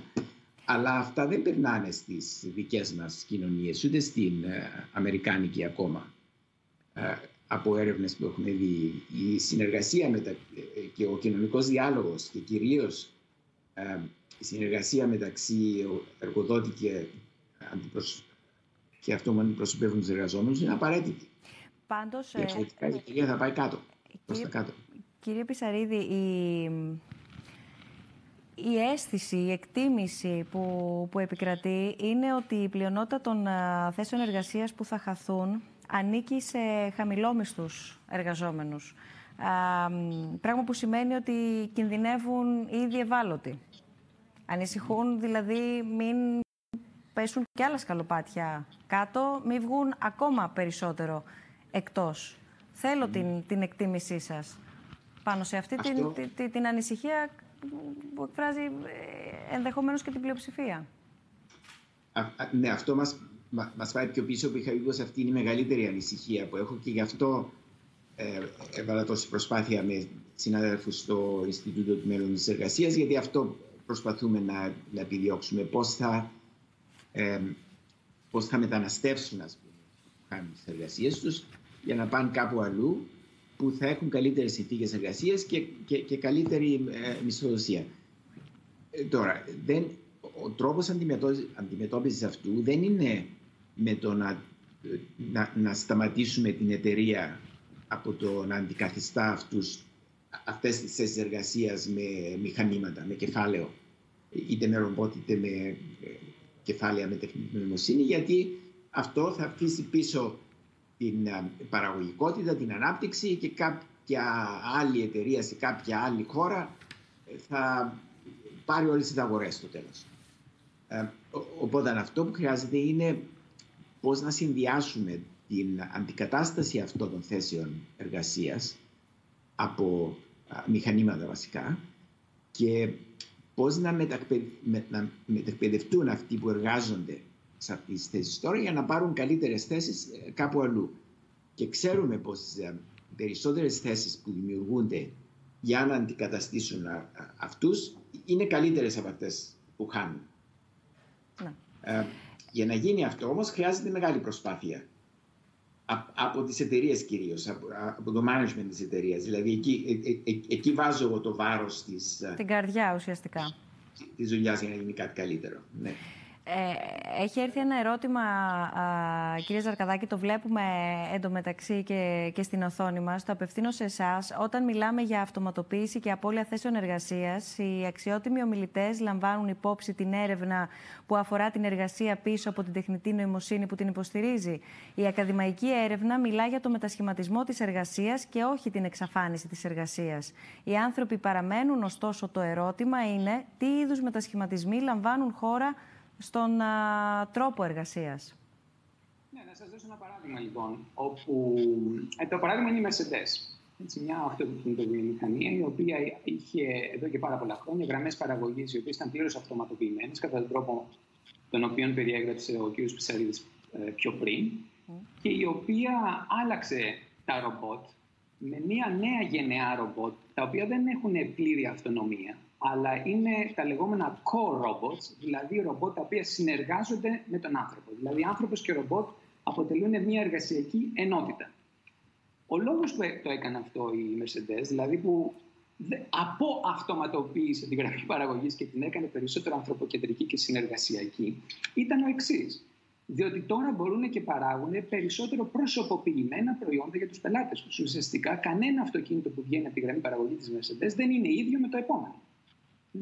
Οπότε βλέπουμε τώρα ένα παράδειγμα όπου δεν είναι ένας μονόδρομος η, η, η τεχνητή νοημοσύνη, η ρομποτική αυτοματοποίηση που οδηγεί όλο ένα και περισσότερο στην αφαίρεση επιμέρους εργασιών, καθηκόντων ή ρόλων από τους ανθρώπους. Υπάρχουν πολλοί τρόποι για να, για να δέσει αυτό το πράγμα όταν η εστίαση είναι στο πώς μπορώ να εξυπηρετήσω τους πελάτες μου καλύτερα. Νομίζω και αυτό ότι, κάνουν επιχειρήσει. Νομίζω ότι εν μέρη ε, ή και εξ ολοκλήρου α, απαντάτε και στο επόμενο ερώτημα, που είναι αυτό που βλέπουμε τώρα. Αν πιστεύετε ότι είναι πιο πιθανό το μέλλον της εργασίας να περιλαμβάνει ένα μείγμα τεχνητής νοημοσύνης και, ανθρώπινων, ε, και ανθρωπίνων δεξιοτήτων, παρά 100% αντικατάσταση των ανθρώπων από την ε, τεχνητή νοημοσύνη, τα ρομπότ δηλαδή. Αλίμονο. Ε, είχα την τύχη να γνωρίσω κάποια στιγμή τον μεγάλο σκακιστή Κασπάροφ, ο οποίος αφού αφομοίωσε το σοκ που έπαθε όταν ιτήθηκε από το κομπιούτερ πριν από μερικά χρόνια στο, στο παιχνίδι του σκακιού, αντιλήφθηκε ότι όταν συνδυάζεται ένας καλός σκακιστή με ένα κομπιούτερ, είναι αίτητος από οποιαδήποτε μηχανή. Δηλαδή, ο συνδυασμός ανθρώπων και μηχανών, αυτά που ο Κασπάροφ ονομάζει Kentavis τέλος πάντων, ε, είναι αυτός ο οποίος δίνει τα καλύτερα αποτελέσματα. Οπότε νομίζω ότι είναι αυτή η διάσταση που θα πρέπει ίσως να επικεντρώσουμε αρκετά την προσοχή μας. Πώς δηλαδή εμείς, όλοι μας, ανεξάρτητα με το που εργαζόμαστε. Έτσι, μπορεί να είναι ένας αγρότης και υπάρχει πολύ μεγάλη ρομποτοποίηση και τεχνολογία αυτή τη στιγμή στον αγροτικό τομέα, έτσι, ή στο μεταπητικό τομέα ή στον τομέα των υπηρεσιών. Πώς θα μπορέσουμε να συνεργαστούμε με τους υπολογιστές; Πώς μπορώ εγώ να έχω δίπλα μου ένα FES σύστημα το οποίο να, μου, να καταλαβαίνει το πρόβλημα που, να, που προσπαθώ να λύσω και να είναι ένα είδος, αν θέλετε, προπονητή που να μου δίνει οδηγίες και να, και να μου λέει, να μου προτείνει λύσεις, ώστε εγώ να μπορώ να κάνω καλύτερη δουλειά μου. Πάντως, ε, δράτω με τη ευκαιρία ε, να πω ότι σε λίγους μήνες από τώρα, τον ε, Ιούνιο του 2021, οπότε και λαμβάνει χώρα το ετήσιο συνέδριο του Ιδρύματος Σταύρος Νιάρχος στο πλαίσιο του ευρύτερου φεστιβάλ του Νόστος, θα, θα συζητηθεί και θα συζητηθεί ε, για ώρες ε, και από πάρα πολλούς ομιλητές αυτό το δίπολο που τελικά ε, από το πώς θα το αξιοποιήσει ο ίδιος ο άνθρωπος θα καταλήξει να είναι δίπολο ή θα γεφυροποιηθεί; Ανθρωπότητα και τεχνητή νοημοσύνη είναι το θέμα του, του Νόστος αλλά και του συνεδρίου εν γέννη. ουσιαστικά νομίζω ότι εδώ είναι και το λεπτό σημείο ισορροπίας από τον ίδιο τον άνθρωπο για να μην χαθεί ο ίδιος ο άνθρωπος από όλο αυτό το, το σύστημα. Φυσικά τα λέω πολύ πιο απλοϊκά. Κυρία Γιανακούρου, δεν ξέρω αν προσπαθείτε να μας πείτε κάτι, δεν σας ακούμε. Επιτρέπετε να παρέμβω λίγο; Ναι, γιατί θα ερχόμουν και σε εσάς. Ναι, ναι, σας ε, ακούμε. Ε, εγώ δράτω με τις ευκαιρίες της τελευταίας σας παρατήρησης και αυτό που είπε ο κύριος Ζαρκαδάκης αλλά και το ερωτήματος που τέθηκε του τελευταίου και να πω ότι δεν είναι δυνατόν ε, πρακτικά να γίνει αυτό. Κατασταθεί 100% η ανθρώπινη εργασία από την τεχνητή νοημοσύνη δεν είναι δυνατόν, γιατί η τεχνητή νοημοσύνη δεν μπορεί να υποκαταστήσει την ανθρώπινη νοημοσύνη. Αναφέρθηκα και στην αρχή στις μαλακές δεξιότητες. Είναι δεξιότητες που είναι συνδυασμένες με την, ε, με με την ανθρώπινη φύση και που δεν αφορούν ε, ε, διάφορα προσόντα και γνώσεις που αποκτούμε και που μπορούν να πιστοποιηθούν ε, και που συνήθως βάζουμε στο βιογραφικό μας. Είναι οι διαπροσωπικές μας ικανότητες να επικοινωνούμε με τους άλλους και να αντιλαμβανόμαστε πράγματα. Α πούμε, η συνέστηση, η συστηματική νοημοσύνη, η ικανότητα συνεργασίας, η ικανότητα διαχείρισης κρίσεων και συγκρούσεων, ε, η ομαδική εργασία και επικοινωνία, η ομαδική συνεργασία, η ομαδική εργασία είναι κάποια στοιχεία κατά την άποψή μου που είναι σύμφυτα μόνο με την ανθρώπινη νοημοσύνη. Και εδώ βλέπω το σημείο σύζευξης, κύριε Ζαρκαδάκη, μεταξύ αυτών που είπατε, δηλαδή πού μπορεί να συναντηθεί η τεχνητή νοημοσύνη, τα ρομπότ, με τον άνθρωπο. Υπάρχουν λοιπόν δεξιότητες και εκεί πρέπει να δώσει έμφαση ε, το κάθε σύστημα και το εκπαιδευτικό, γιατί αυτές τις δεξιότητες θα πρέπει να τις αποκτήσουμε ήδη από την, ε, τα πρώτα χρόνια της ζωής μας. Δηλαδή πρέπει να αποκτηθούν στο σχολείο. είναι δύσκολο να αποκτηθούν ε, όσο μεγαλώνουν. Βέβαια, είναι, είναι, και, είναι και συνάρτηση των εμπειριών που έχουμε, αλλά είναι πολύ σημαντικό να αρχίσουν να καλλιεργούνται από το σχολείο, ήδη δηλαδή από την εκπαιδευτική διαδικασία. Πάντως, έχοντας επισημάνει την ε, σημασία προσανατολισμού και στρατηγικής των επιχειρήσεων, έχοντας επισημάνει τη χρυσή τομή μεταξύ τεχνητής νοημοσύνης και ανθρώπινου παράγοντα, βεβαίως την ε, κομβική σημασία ε, μετεκπαίδευση, ε, προκύπτει και ένα άλλο ερώτημα, κυρία Γιανακούρου, αν ο νομοθέτης ε, είναι έτοιμος; Αν τα έχει προβλέψει όλα αυτά, αν έχει, αν έχει υπάρξει το πλαίσιο, αν έχει ξεκινήσει να διαμορφώνεται ένα πλαίσιο προστασίας εν ώψη όλων αυτών των αλλαγών; Κοιτάξτε, υπάρχουν ε, πολλές συζητήσεις αυτή τη στιγμή τόσο σε εθνικό επίπεδο όσο και σε ευρωπαϊκό επίπεδο. Ε, υπάρχουν και πρωτοβουλίες της Ευρωπαϊκής Επιτροπής ε, οι οποίες ξεκινούν και από μια προσπάθεια να εναρμονιστούν αυτή τη στιγμή οι εργασιακές νομοθεσίες διότι φάνηκε και μέσα από το παράδειγμα της πανδημίας ότι υπήρξε μια σύγκληση ως προς τα μέτρα που ελήφθησαν, τη φιλοσοφία και την αναγκαιότητα σε όλες τις χώρες τουλάχιστον της Ευρωπαϊκής Ένωσης, τολμώ να πω και σε χώρες και σε περιοχές εκτός της Ευρωπαϊκής Ένωσης. Δηλαδή, η, οι κατηγορίες των μέτρων, η ποιότητα των μέτρων, η φιλοσοφία των μέτρων που ελήφθησαν για να αντιμετωπίσουμε διάφορα ζητήματα που ανέκυψαν, ε, φαίνεται ότι, έχουν, ότι είναι εναρμονισμένα αυτή τη στιγμή. Υπάρχει λοιπόν πεδίο εναρμόνισης των εργασιακών νομοθεσιών. Να ξέρετε ότι τα θέματα αυτά κυρίως ε, ε, ρυθμίζονται σε επίπεδο εθνικό. Η Ευρωπαϊκή Επιτροπή έχει λάβει κάποιες πρωτοβουλίες, οι οποίες δεν είναι επαρκείς. Μία από τις πιο σημαντικές πρωτοβουλίες αυτή τη στιγμή είναι η παρότρινσή τη τελευταία να, υπάρξει, να ε, θεσπιστεί κατώτατος μισθός σε όλα τα κράτη-μέλη της Ευρωπαϊκής Ένωσης. Ένα θέμα για το οποίο θα υπάρξει μεγάλη συζήτηση που θα μπορούσε να είναι και μία λύση για κάποια από τα ζητήματα που εφήγησαν, δηλαδή για τις εισοδηματικές ανισότητες που δημιουργούνται ε, στον, ε, στο περιβάλλον της εργασίας. Ε, η αλήθεια είναι ότι δεν έχουμε αυτή τη στιγμή μία, ε, μία λύση η οποία μπορεί να εφαρμοστεί σε όλες τις χώρες και για όλα τα θέματα. Και σε ό,τι αφορά ειδικά εμάς τους εργατολόγους, ακόμη είμαστε υποσυζήτηση. Δηλαδή, ε, έχουμε μια ε, τεράστια πρόκληση μπροστά μας. Επαναπροσδιορίζεται όλη η έννοια της μισθωτής απασχόλησης. Ε, ε, τα κριτήρια, η έννοια του τόπου εργασίας, η έννοια του χρόνου εργασίας, ναι. Ε, η έννοια της συμφιλίωσης, εναρμόνισης, ε, τα όρια μεταξύ επαγγελματικής και ιδιωτικής ζωής, η προστασία διαφόρων εργασιακών δικαιωμάτων και δεν γνωρίζουμε ακόμα ε, κατάλληλες απαντήσεις. Δηλαδή, είμαστε υποσυζήτηση, να το πω έτσι. Κύριε Πισαρίδη, ένα ερώτημα προς εσάς. Ε, το έχουμε λάβει μέσω του Facebook, αν δεν κάνω λάθος, ε, όπου μεταξύ άλλων ε, ρωτά ο φίλος ή η φίλη πώς θα γίνει η μετάβαση στην εποχή της αυτοματοποίησης, αλλά και αν θα μπορούσατε να μας πείτε ποια είναι τα επαγγέλματα που, που θεωρούμε τα επαγγέλματα του μέλλοντος. Ναι.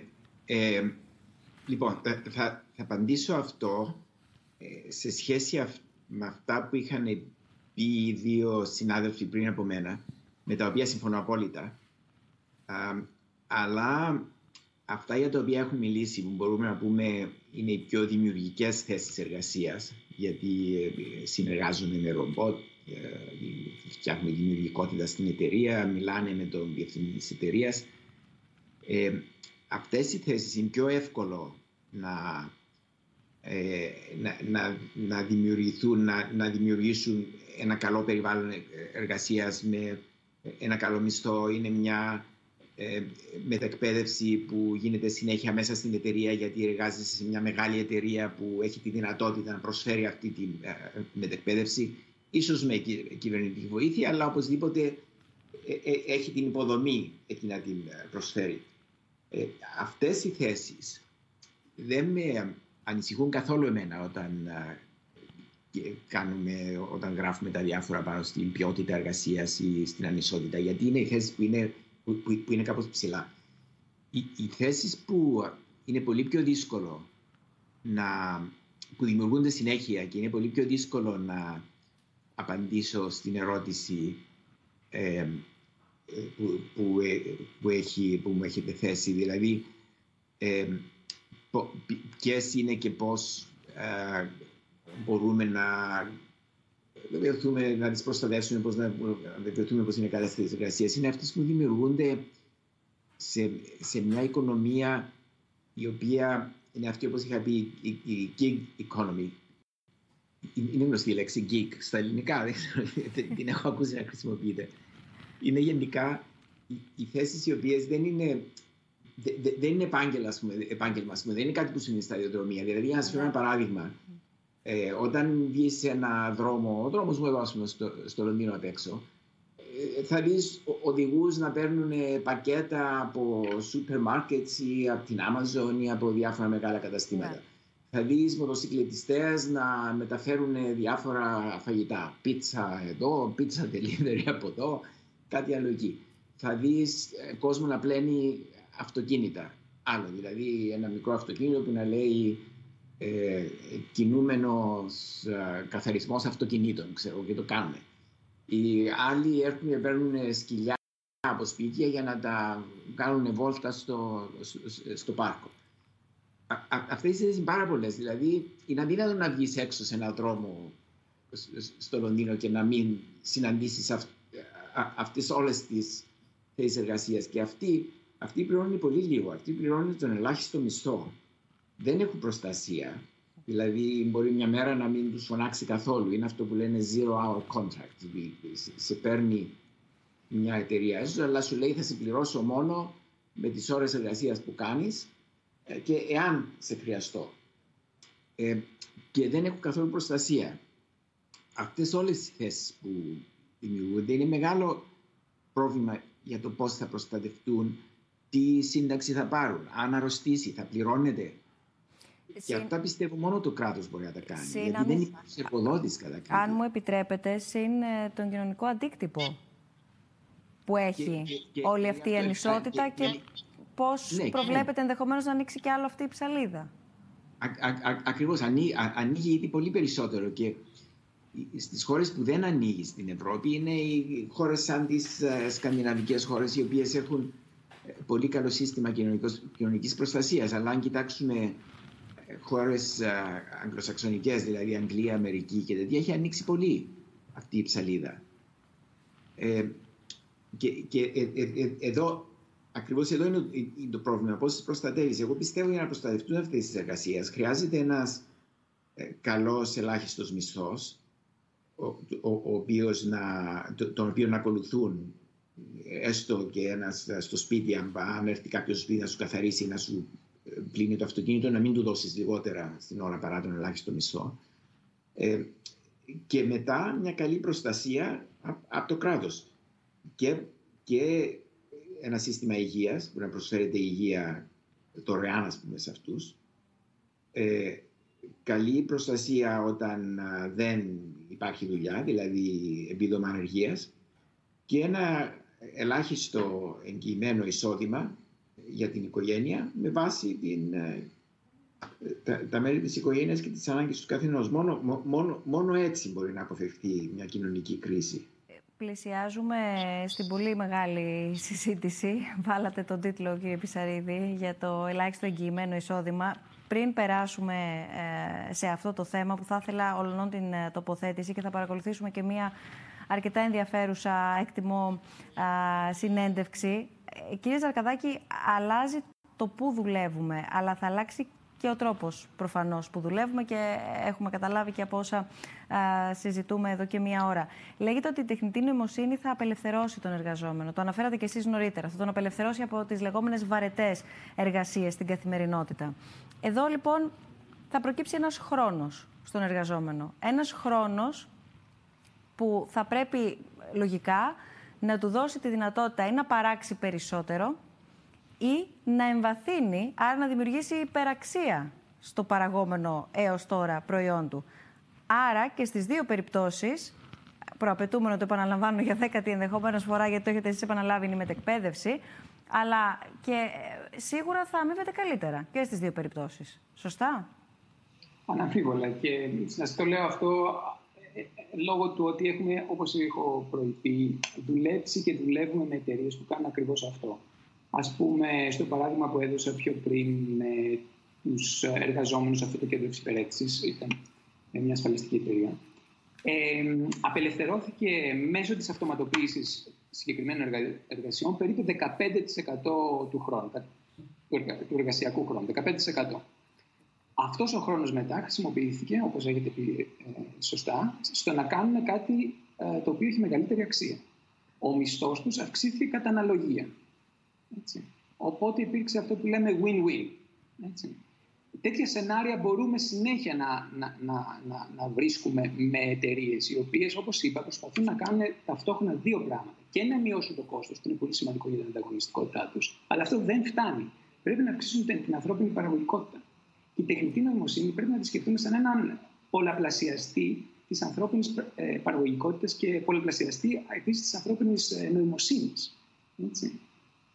Οπότε εκεί βλέπω τη, τη, μεγάλη ευκαιρία, αν θέλετε, την οποία εμείς πρέπει να, να εναγκαλιστούμε με αυτή την ευκαιρία και όχι να, και όχι να τη φοβόμαστε. Σαφέστατα πρέπει να υπάρξουν προστασίες. Όπως είπε πιο πριν ο κ. Ψαρίδη πολύ σωστά, σε αυτό που τέλος πάντων η όρη δική μου είναι η, η εφήμερη εργασία, η εφήμερη ανασχόληση, η περιστασιακή ανασχόληση, το gig economy. Ε, αναρωτιέμαι όμως εάν φτάνει ε, μόνο ένα, μια, η κρατική παρέμβαση και αν και αν χρειάζεται ίσως να σκεφτούμε πιο ριζοσπαστικά. Ας πούμε, ο λόγος για τον οποίο οι οδηγοί της Uber, οι οδηγοί ξέρω όλο αυτό το gig economy των εργαζομένων δεν έχουν ε, τις απολαβές που πρέπει να έχουν είναι εν πολλής και λόγω του επιχειρηματικού μοντέλου που αυτές οι εταιρείες χρησιμοποιούν. Αυτό το επιχειρηματικό μοντέλο ουσιαστικά τι κάνει; Ουσιαστικά χρησιμοποιεί αυτά τα, το, τη δυνατότητα αυτών των, αυτών των, των πλατφορμών, να το πω έτσι, να παράγουν αξία μέσα από τις διασυνδέσεις μεταξύ των δύο ε, μερών, αυτού που, παρά, που προσφέρει κάτι και αυτού που αγοράζει, έτσι, της αγοράς. Αυτή την αξία λοιπόν την, την εξάγει, αν θέλετε, μέσα από το σύστημα και την παρέχει σε ένα πολύ μικρό αριθμό ανθρώπων που είναι η διευθυντική ομάδα και αυτοί οι οποίοι έχουν επενδύσει στην εταιρεία. Αυτό το επιχειρηματικό μοντέλο θεωρώ ότι μπορεί να αλλάξει Μπορεί δηλαδή να είναι ένα πιο συμμετοχικό μοντέλο εργασίας, όπου οι εργαζόμενοι έχουν επίσης πέραν της αμοιβής τους, της περιστασιακής τους αμοιβής, έχουν και κάτι από, την, από, την, από το equity value, από την χρηματιστηριακή αξία της εταιρείας. Ίσως θα πρέπει να σκεφτούμε λοιπόν και αυτή τη διάσταση. Ε, ε, οι, οι managers καταλάβαμε για ποιο λόγο θα πρέπει να έχουν πιο ανεπτυγμένη συναισθηματική νοημοσύνη. Το έβαλε πριν στην κουβέντα η κυρία Γιανακούρου.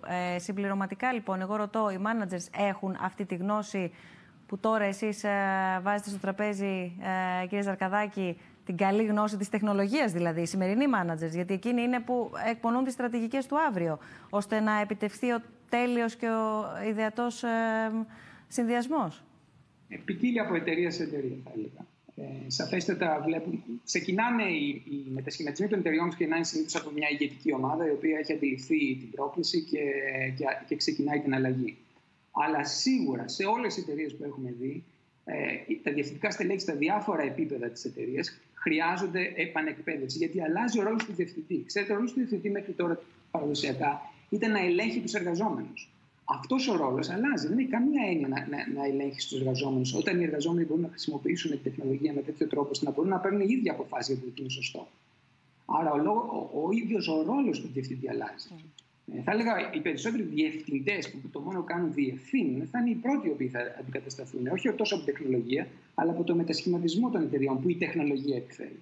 Αν, ε, κύριε Πισαρίδη, σε αυτή τη διαδικασία του μετασχηματισμού δεν πετύχει ε, το σύστημα αυτή την, την τέλεια ισορροπία όπως ε, περιέγραψε τώρα ο κ. Ζαρκαδάκης και εάν τελικά τα ρομπότα αντικαταστήσουν τους εργαζόμενους, φέρουν μειώσεις μισθών, φέρουν ε, χαμένες θέσεις εργασίας, άρα άνεργους, ποιος θα καταναλώνει οτιδήποτε παράγεται από τις μηχανές; Το βάζω συνδετικό κρίκο για να ε, μπούμε στη, στη σημασία του θέματος και της συζήτησης, της έναρξης της συζήτησης, ε, με όλους όμως στο τραπέζι του ενιαίου βασικού εισοδήματος, για όλους. Ε, δυστυχώς ή ευτυχώς όπως και να γίνει η εισαγωγή των ρομπότ θα ανέβει το εθνικό εισόδημα της χώρας. Η κατανομή είναι που θα αλλάξει κάπως, αλλά το ότι θα ανέβει γιατί τα ρομπότ είναι ε, πιο παραγωγικά ε, για να τα εισάγει μια εταιρεία πρέπει να είναι πιο παραγωγικά. Είναι τι, αυτό, τι εννοεί, εξηγήστε μας λίγο τι εννοείται ότι θα αλλάξει η κατανομή. Η κατανομή θα αλλάξει γιατί αν δεν υπάρχει συνεργασία μεταξύ ρομπότ και εργαζομένων, εάν οι εργαζόμενοι ε, χάσουν τις θέσεις τους και ε, γίνουν άνεργοι, οπωσδήποτε τα εισοδήματα που θα έχουν, αν έχουν εισόδημα, θα είναι πολύ πιο χαμηλά, ενώ οι ιδιοκτήτες του ρομπότ θα έχουν πολύ πιο ψηλά εισοδήματα και έτσι θα υπάρχει αυτή η μεγάλη ανισότητα. Αλλά αν αθροίσουμε τα νέα ψηλά εισοδήματα που θα έχουν οι ιδιοκτήτες των ρομπότ, ας πούμε, οι διευθυντές των εταιριών, μαζί με οτιδήποτε εισόδημα μένει στους εργαζόμενους, θα είναι πιο ψηλό από ό,τι ήταν πριν την εισαγωγή των ε, ρομπότ. Ε, γι' αυτό πιστεύω πως ο καλύτερος τρόπος για να πετύχουν μια, μια καλή κατανομή του εθνικού πλούτου είναι, είναι αυτό που έλεγε ο κύριος ε, Ζαρκοδάκης, δηλαδή να μείνουν στη θέση εργασίας, να, να συνεργαστούν μαζί, να ανέβει η παραγωγικότητα τους, να μετεκπαιδευτούν ε, και αυτά. Τώρα, θα ήθελα να πω κάτι όμως πάνω σε αυτό, το ότι και πάνω σε αυτό που έλεγε ο ότι ε, καλά, ναι, συμφωνώ με το 15% τον, αυτό που έχω χαθεί, γιατί το έχω δει και ε, σε άλλα, ε, σε, σε, σε άλλα συγγράμματα γενικά. Αλλά αυτό που συμβαίνει είναι ότι παρά το ότι μπορεί φαινομενικά α, να μην βλέπουμε θέσεις εργασίας να χάνονται γιατί, γιατί η εταιρεία δεν διώχνει κανένα, δεν προσλαμβάνουν μετά για να αντικαταστήσουν αυτούς που φεύγουν. Ε, με, με, στους ίδιους αριθμούς που προσλαμβάνουν πιο παλιά. Δηλαδή, για παράδειγμα, αν πάρουμε το τραπεζικό σύστημα, οι, έχουν χαθεί οι, οι θέσεις ε, αυτού που ε, κάθεται πίσω από ένα γραφείο και δίνει λεφτά όταν του δώσει την επιταγή. Ο teller που λένε οι Αμερικάνοι. Αυτές οι θέσεις έχουν χαθεί. Και έχουν χαθεί εξαιτίας τεχνητή νοημοσύνης. Δηλαδή τα ATM που βλέπουμε που βάζεις μια κάρτα μέσα και βάζεις λεφτά είναι κάποια μορφή τεχνητής νοημοσύνης. Γενικά οι τράπεζες δεν έχουν διώξει κανένα από τους παλιούς ε, tellers. Αντιθέτως, τους έχουν ε, βρει νέες δουλειές μέσα στην τράπεζα, οι οποίες, ε, με τις οποίες συνεργάζονται κατά κάποιο τρόπο με τις ATM και δίνουν καλύτερη εξυπηρέτηση στον πελάτη. Είναι αυτό που λέγεται relationship banking. Δηλαδή σήμερα όταν μπει σε μια τράπεζα στο Λονδίνο δεν δε, θα δεις κανένα κάθεται από πίσω να του δώσεις μια επιταγή να σου δώσει λεφτά. Μόλις μπεις κάποιος θα σε υποδεχτεί, να σου πει καλημέρα σας, πώς είστε, πώς μπορώ να σας εξυπηρετήσω. Αυτά. Ναι. Αλλά αν κοιτάξουμε το τραπεζικό, το τραπεζικό σύστημα σαν σύνολο, έχει χάσει πολλές θέσεις εργασίας. σω να έχει χάσει το 20% εξαιτίας αυτής τη αυτοματοποίηση. Αυτό δεν το βλέπουμε γιατί δεν τους διώξανε. Αλλά όταν φεύγει κάποιος και πάει και παίρνει μια θέση κάπου αλλού, δεν τον αντικαθιστά. Καταλάβεις, ε, σημαίνει αυτό. Και μετά λες, αυτοί που θα παίρνανε θέση, δουλειά σε μια τράπεζα, τώρα πού πάνε; Και η απάντηση είναι πως πάνε σε πιο δημιουργικές θέσεις. Δηλαδή σε, σε, σε θέσεις που δεν εξαρτώνται από δεδομένα και από στατιστικά στοιχεία και από κάποια... Ναι. Το, το, το, το, το κρατάμε σαφώς ως μία τάση. Προφανώς δεν αντικατοπτρίζει το σύνολο. Αντιλαμβάνομαι ότι περιγράφεται την πλειοψηφία, κύριε Πισαρίδη. Υπάρχουν και δυστυχώς ε, εξαιρέσεις. Θέλω να επιστρέψουμε στην ε, συζήτηση για το ενιαίο βασικό εισόδημα. Ειδικά εδώ, επιστρέφω λίγο και πάλι βάζοντας το μικροσκόπιο την Ελλάδα, δεν έχει ανοίξει δημόσια η συζήτηση ε, έτσι όπως θα έπρεπε τουλάχιστον να ανοίξει, δομημένα, ολοκληρωμένα και με όλους τους ε, συνομιλητές στο τραπέζι. Θέλω να παρακολουθήσουμε όλοι μαζί μια πολύ ενδιαφέρουσα συζήτηση με αφορμή τη συγγραφή ενός βιβλίου από δύο Νορβηγούς δημοσιογράφους. Ε, ο Σβέν Έγκυλομ Ντάλ, ο ένας εκ των δύο, έχει παραχωρήσει συνέντευξη στον συνάδελφό μου και δημοσιογράφο Δημήτρη Μπούνια του μη κερδοσκοπικού δημοσιογραφικού οργανισμού IMED. Το βιβλίο ονομάζεται «Βασικό εισόδημα, η ιδέα που αλλάζει το παιχνίδι» και επιστρέφοντας θα ζητήσω το σχόλιο και των τριών σας. Thank you for joining us, dear Mr. Undal. The universal uh, basic income discussion has moved center stage in the last few years, it seems so, more like before when it was a fringe discussion, and especially with the pandemic. How would you describe uh, the concept of universal basic income to someone who has never heard of it? You can you can define it as a minimum wage for just being a citizen, ensuring everyone a minimum level of economic dignity. So, which means that um, the, the government will pay you a monthly check uh, with no no obligation, and it will be universal. It will be for every member of society. Why do you think the discussion has become more center stage about UBI? Well, uh, before the pandemic, I think uh, it is exactly what you're discussing the future of work, that people saw that the future of work may be that there won't be enough work for everyone, even in uh, the societies where work for everyone is like a prerequisite for the whole system. So when when the, um, the General Secretary of the United Nations, Antonio Guterres, told um, the General Conference in 2018 that all governments should look into UBI because his reason was to change how work was changing. People who have followed um, the technological development over the last 20 years have seen that there will be the, the danger of having mass unemployment due to automation is, is really there and, and something should be done to avoid the social unrest and the growing disparities uh, resulting from that.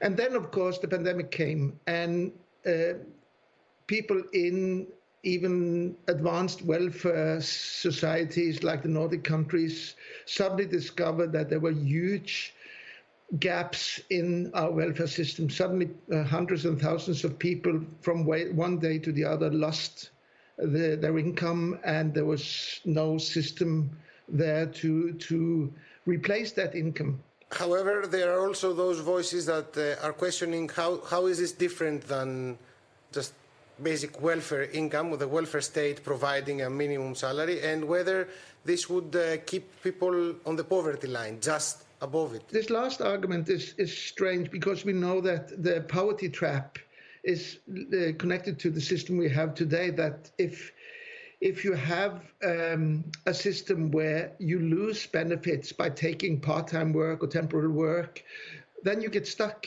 in, in the welfare system that, that is the only secure thing you have.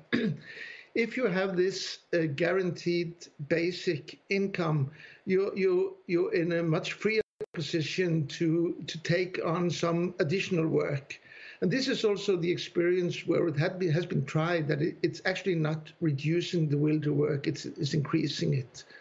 So I think that's that's a, a false argument. Can we can can societies afford it though? Well, the the best thing to answer that is, is to turn the question around and say, do we think that society has enough resources to guarantee every citizen a minimum level of economic dignity? if we if the answer to that question is yes, then the rest is politics. It's not a question of financing it; it's the question of redistribution, the, uh, redistributing the uh, the resources that are already there. It seems like there is this effort of ownership of UBI, both I mean by the cutting edge, uh, market driven forces and the left. It feels almost like there is a red and a blue UBI of sorts. Uh, is there something you can comment on? I think there's a multitude of converging reasons uh, to support UBI. Um, people approach it from different discussions. Uh, one discussion is about automation and the future of work. Some see it as the final brick in a comprehensive welfare state, while others just see it as a libertarian way of creating a small state where you give people just a monthly check and then forget about them. So, depending on what approach you have to the idea, you will end up with very different solutions, and and the outcome will be uh, different. So, I think uh, it's it's fair to say that there is both a um, a conservative, libertarian, um, a left, a green, and a technological um, concept of UBI. So it's it's not one idea. It's it's more, more like a set of ideas. How do you believe that the implementation of uh, the universal basic income can, in the mid or long term, affect the person as a whole? Are you hopeful that this will be? Is, is it the only way? Is it the best way? Uh, there is an old a, a Swedish politician once said that the the the, the the task of the politician is to build a dancing floor where people can dance their lives. Um, it's, it's, a poetic way of saying that if people have financial security, they are more able to explore their the possibilities that live give, that life give them. The knowledge that you will never fall uh, beneath a certain level, economic level, makes you um, more free, makes you a freer person, free to explore your abilities, free to um, test out ideas or dreams that you might have. And I think this will be a, a huge benefit to society. Λοιπόν, παρακολουθήσαμε νομίζω μια πολύ ενδιαφέρουσα συνέντευξη. Ευχαριστούμε πάρα πολύ τον Σβέν Έγκυλομντάλ για το χρόνο του και τον συνάδελφο Δημήτρη Μπούνια. κάνω έτσι μια ανακεφαλαίωση του πού βρισκόμαστε και τι συζητάμε. Το μέλλον της εργασίας απασχολεί τη σημερινή μας συνάντηση στο πλαίσιο της πρωτοβουλίας του Ιδρύματος Σταύρος Νιάρχος. διάλογοι. Οι αλλαγές βεβαίως που θα έρθουν, το πλαίσιο, ο εργαζόμενος, το νέο προφίλ εργοδότη και οι βέλτιστες πρακτικές που θα πρέπει να υιοθετηθούν τόσο για να έχουμε μία πιο ομαλή μετάβαση, το λεγόμενο μετασχηματισμό, όσο θα μου επιτρέψετε ε, και για να διορθωθούν και κακώς ε, κείμενα του, του παρελθόντος. Υπενθυμίζω ότι είναι μαζί μας ο καθηγητής ο κύριος Πισαρίδης, η ε, επίκουρη καθηγήτρια η κυρία Γιανακούρου και ο, ο κύριος ε, Ζαρκαδάκης και σας ευχαριστώ και πάλι για την ε, σημερινή παρουσία σας εδώ στους, ε, στους διαλόγους. Θέλω ένα πολύ σύντομο σχόλιο από όλους σας, αλλά πραγματικά σύντομο, γιατί ήδη έχω τρία ερωτήματα που θέλω να, να βάλω στη συζήτησή μας από όσους μας παρακολουθούν.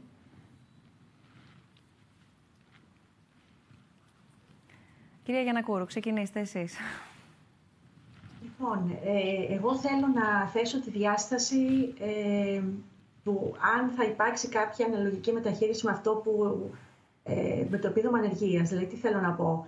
Όπως και με το επίδομα ανεργίας, το ερώτημα είναι η επιδότηση της ανεργίας γίνεται για να στηρίξει την ανεργία ή την εργασία, δηλαδή το να μείνει κάποιος εκτός αγοράς ή για να μπει στην αγορά. Αυτό πιστεύω ότι είναι κομβική σημασίας και πρέπει να αφορά τη συζήτηση και αυτό, γιατί δεν, και, εδώ, και στο συγκεκριμένο σημείο. Γιατί δεν συμφωνώ με τον ε, ε, συνάδελφό σας δημοσιογράφο το ότι είπε ότι αυτό θα είναι ένα κίνητρο για το άτομο όταν έχει ένα ελάχιστο εγγυημένο εισόδημα για να απελευθερώσει τις δυνάμεις του και να βρει εργασία. Εγώ πιστεύω ότι υπάρχουν και πολλοί άνθρωποι οι οποίοι ε, εθίζονται σε αυτή τη λογική της επιδότησης και παραμένουν επαθητικοί ε, στην ε, αναζήτηση εργασίας. Θα πρέπει λοιπόν να δούμε ε, ποιος είναι ο ρόλος αυτού του ελάχιστου εγγυημένου εισοδήματος. Καταρχάς, με βρίσκει σύμφωνη σαν πολιτική, γιατί είναι αναπόφευκτη προκειμένου να αντιμετωπίσει αυτά τα ζητήματα τα οποία έφυξε ο, ο, ο Δανός συνάδελφός σας.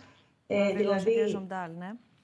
ως άσκηση ε, κοινωνικής πολιτικής από το κοινωνικό κράτος, αλλά από εκεί και πέρα θα πρέπει να δούμε ποιος θα είναι ο ρόλος του ελάχιστου αυτού του παγκόσμιου εγγυημένου εισοδήματος. Αν θα είναι ρόλος υποστήριξης εργασίας της ανεργίας, δηλαδή του να, να βρει κάποιος εργασία ή να παραμείνει σε αυτή την κατάσταση. Αυτό είναι ένα ερώτημα, ένα κύριε, θέμα. Κύριε Πισαρίδη. Ε, ναι, ε, ο, αυτά που έχει πει στο βίντεο ο κύριος καθηγητής και και ο τρόπος που έχει απαντήσει είναι πολύ δύσκολο να πει κανείς πως δεν συμφωνεί μαζί του. Πώς να, πώς μπορεί να μην συμφωνήσεις όταν μπαίνουμε σε μια ουτοπία που δεν υπάρχει φτώχεια, ε, δεν υπάρχει διάκριση και τέτοια. Αλλά άφησε πίσω τα δύσκολα ερωτήματα, δυστυχώς. Πρώτα απ' όλα να σας πω, όπως εγώ υποστήριζα πάντα ε, ένα ελάχιστο εγγυημένο εισόδημα και μάλιστα έχω μιλήσει και δημόσια στο Ταβό, στο Παγκόσμιο Οικονομικό Φόρουμ, με υποστήριξη, αλλά όταν σκεφτεί κανείς τα προβλήματα που υπάρχουν, δηλαδή να σα αναφέρω μόνο μερικά. Ε, έλεγε ο κύριος εκεί να, να παίρνουν όλοι το ίδιο εισόδημα και τέλειωσε και τίποτα άλλο δεν έχουμε να ανησυχήσουμε. Δηλαδή, ένας ανάπηρος θα παίρνει το ίδιο εισόδημα όπως ένας που. Ε, το ίδιο εισόδημα, την, ίδια, την ίδια επιταγή από την κυβέρνηση, όπως ένας που έχει πολύ ψηλό μισθό σε κάποια μεγάλη εταιρεία με πανεπιστημιακή μόρφωση, πιστεύω αυτό είναι πολύ άδικο. Ο ανάπηρος πρέπει να πάρει περισσότερα. Μετά, ένα, μια οικογένεια με τέσσερα παιδιά που έχει χάσει τη, ε, θέση εργασίας ο, ο, ο, ο πατέρας ή, ή, η μητέρα ή και οι δύο α, και τους έχουν πάρει τις θέσεις στα ρομπότ και χρειάζονται εκπαίδευση. Θα παίρνουν τα ίδια λεφτά όπως μια οικογένεια που είναι διευθυντής της ε, Microsoft ε, στην Ελλάδα, να. την ίδια επιταγή από την κυβέρνηση, φυσικά όχι. Όταν τα πάρεις αυτά όλα ένα-ένα, μετά λες, εντάξει, οπότε πώς θα χρηματοδοτείτε αυτό, τον ρώτησε και λέει μια, έχει την ικανότητα μια χώρα να, να, να πληρώνει, να αποφύγει τη, τη φτώχεια, φυσικά την έχει. Από εκεί πέρα είναι, είναι politics. Μα δεν είναι politics, διότι για να γίνει αυτό υπάρχει μια εξίσωση που λέει αυτά που δίνει η κυβέρνηση από τη μια θα πρέπει να τα βγάζει από κάπου αλλού. Από πού θα τα βγάλει από τη φορολογία. Αν σου πω, αν σας πω ή αν πως στον κύριο εκεί ότι ξέρεις για να γίνει αυτό που λες χρειάζεται φορολογία στον εργαζόμενο 70 με 75%. Θα το δεχτεί; όταν ερωτήθηκε ε, γιατί να μην δοθεί ε, ένα κράτος πρόνοιας σε αυτούς που το χρειάζονται, δηλαδή στους άνεργους, στους ανάπηρους, στους πολίτεχνους, ε, στους πολίτεχνους, στους φτωχούς γενικά, στα χαμηλά εισοδήματα. Γιατί να μην γίνει, λέει γιατί όταν παίρνουν μετά εργασία, το χάνουν αυτό και έχουν και, και αυτό τους ε, σπρώχνει εκτός εργασίας. Ενώ αν ξέρει πως θα του μείνει, θα του μείνει.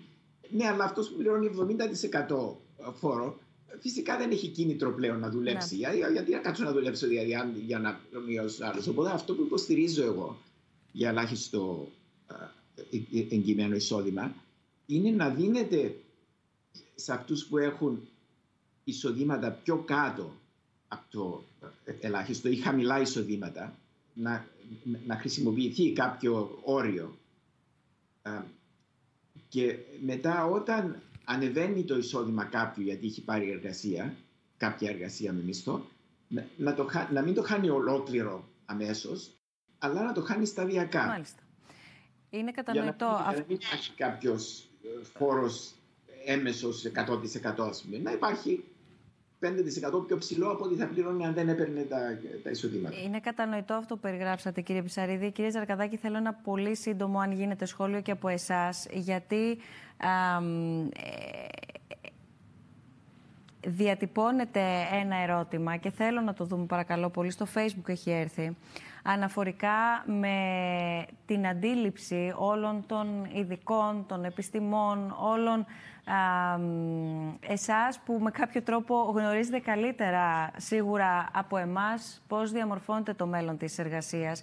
Και το ερώτημα αυτό λέει ότι μιλάμε για τους ε, εργαζόμενους, αλλά για το 1.100.000 που είναι στον ΟΑΕΔ αυτή τη στιγμή, ποιος θα τους εκπαιδεύσει; Πρώτα αυτούς που δεν έχουν τίποτα και μετά όλοι οι άλλοι. Διαβάζω το ερώτημα έτσι όπως έχει έρθει.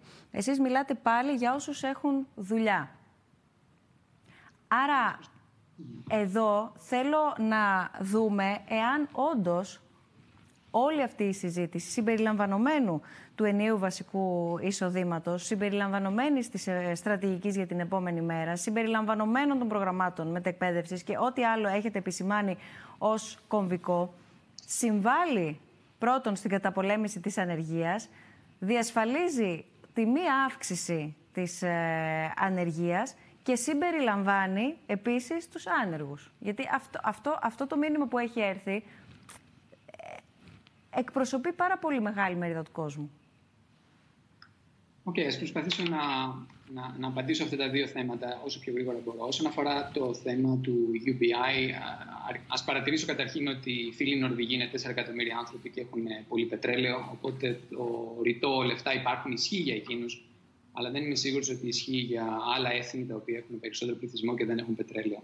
Και το θέμα της χρηματοδότησης είναι πολύ, πολύ σημαντικό, όπως πολύ σωστά αναφέρθηκε ο κ. Πισαρίτη. Εγώ θα, απλά θα θίξω ένα θέμα μόνο, το οποίο με ανησυχεί σε, αυτό το, σε αυτή την UPI, το οποίο είναι περισσότερο πολιτικό και θέμα δημοκρατίας. Ξέρετε, ο, ο λόγος για τον οποίο εμείς οι πολίτες έχουμε λόγο και μπορούμε να ελέγξουμε αυτούς που μας κυβερνάνε, είναι επειδή πληρώνουμε φόρους ε, το, ε, συμμετέχουν, αν θέλετε, στη δημιουργία του εθνικού προϊόντος. Αν υποθέσουμε ότι στο μέλλον οι περισσότεροι από εμάς δεν, έχουν δεν έχουν εργασία, ε, ο μόνος τρόπος για να, για να πάρουμε αυτό το, το εισόδημα θα είναι μάλλον μέσω της φορολόγησης κάποιων επιχειρήσεων, ας υποθέσω. Αυτό δημιουργεί αυτόματα, ή τουλάχιστον έτσι εγώ το αντιλαμβάνομαι, μία ανισότητα ισχύως σε μια δημοκρατία ανάμεσα στην ενότητα, οι οποίοι θα μπορούν βεβαίως να ελέγχουν την οποιοδήποτε κυβέρνηση, εφόσον αυτή είναι που πληρώνει το λογαριασμό, και στους υπόλοιπους εμάς.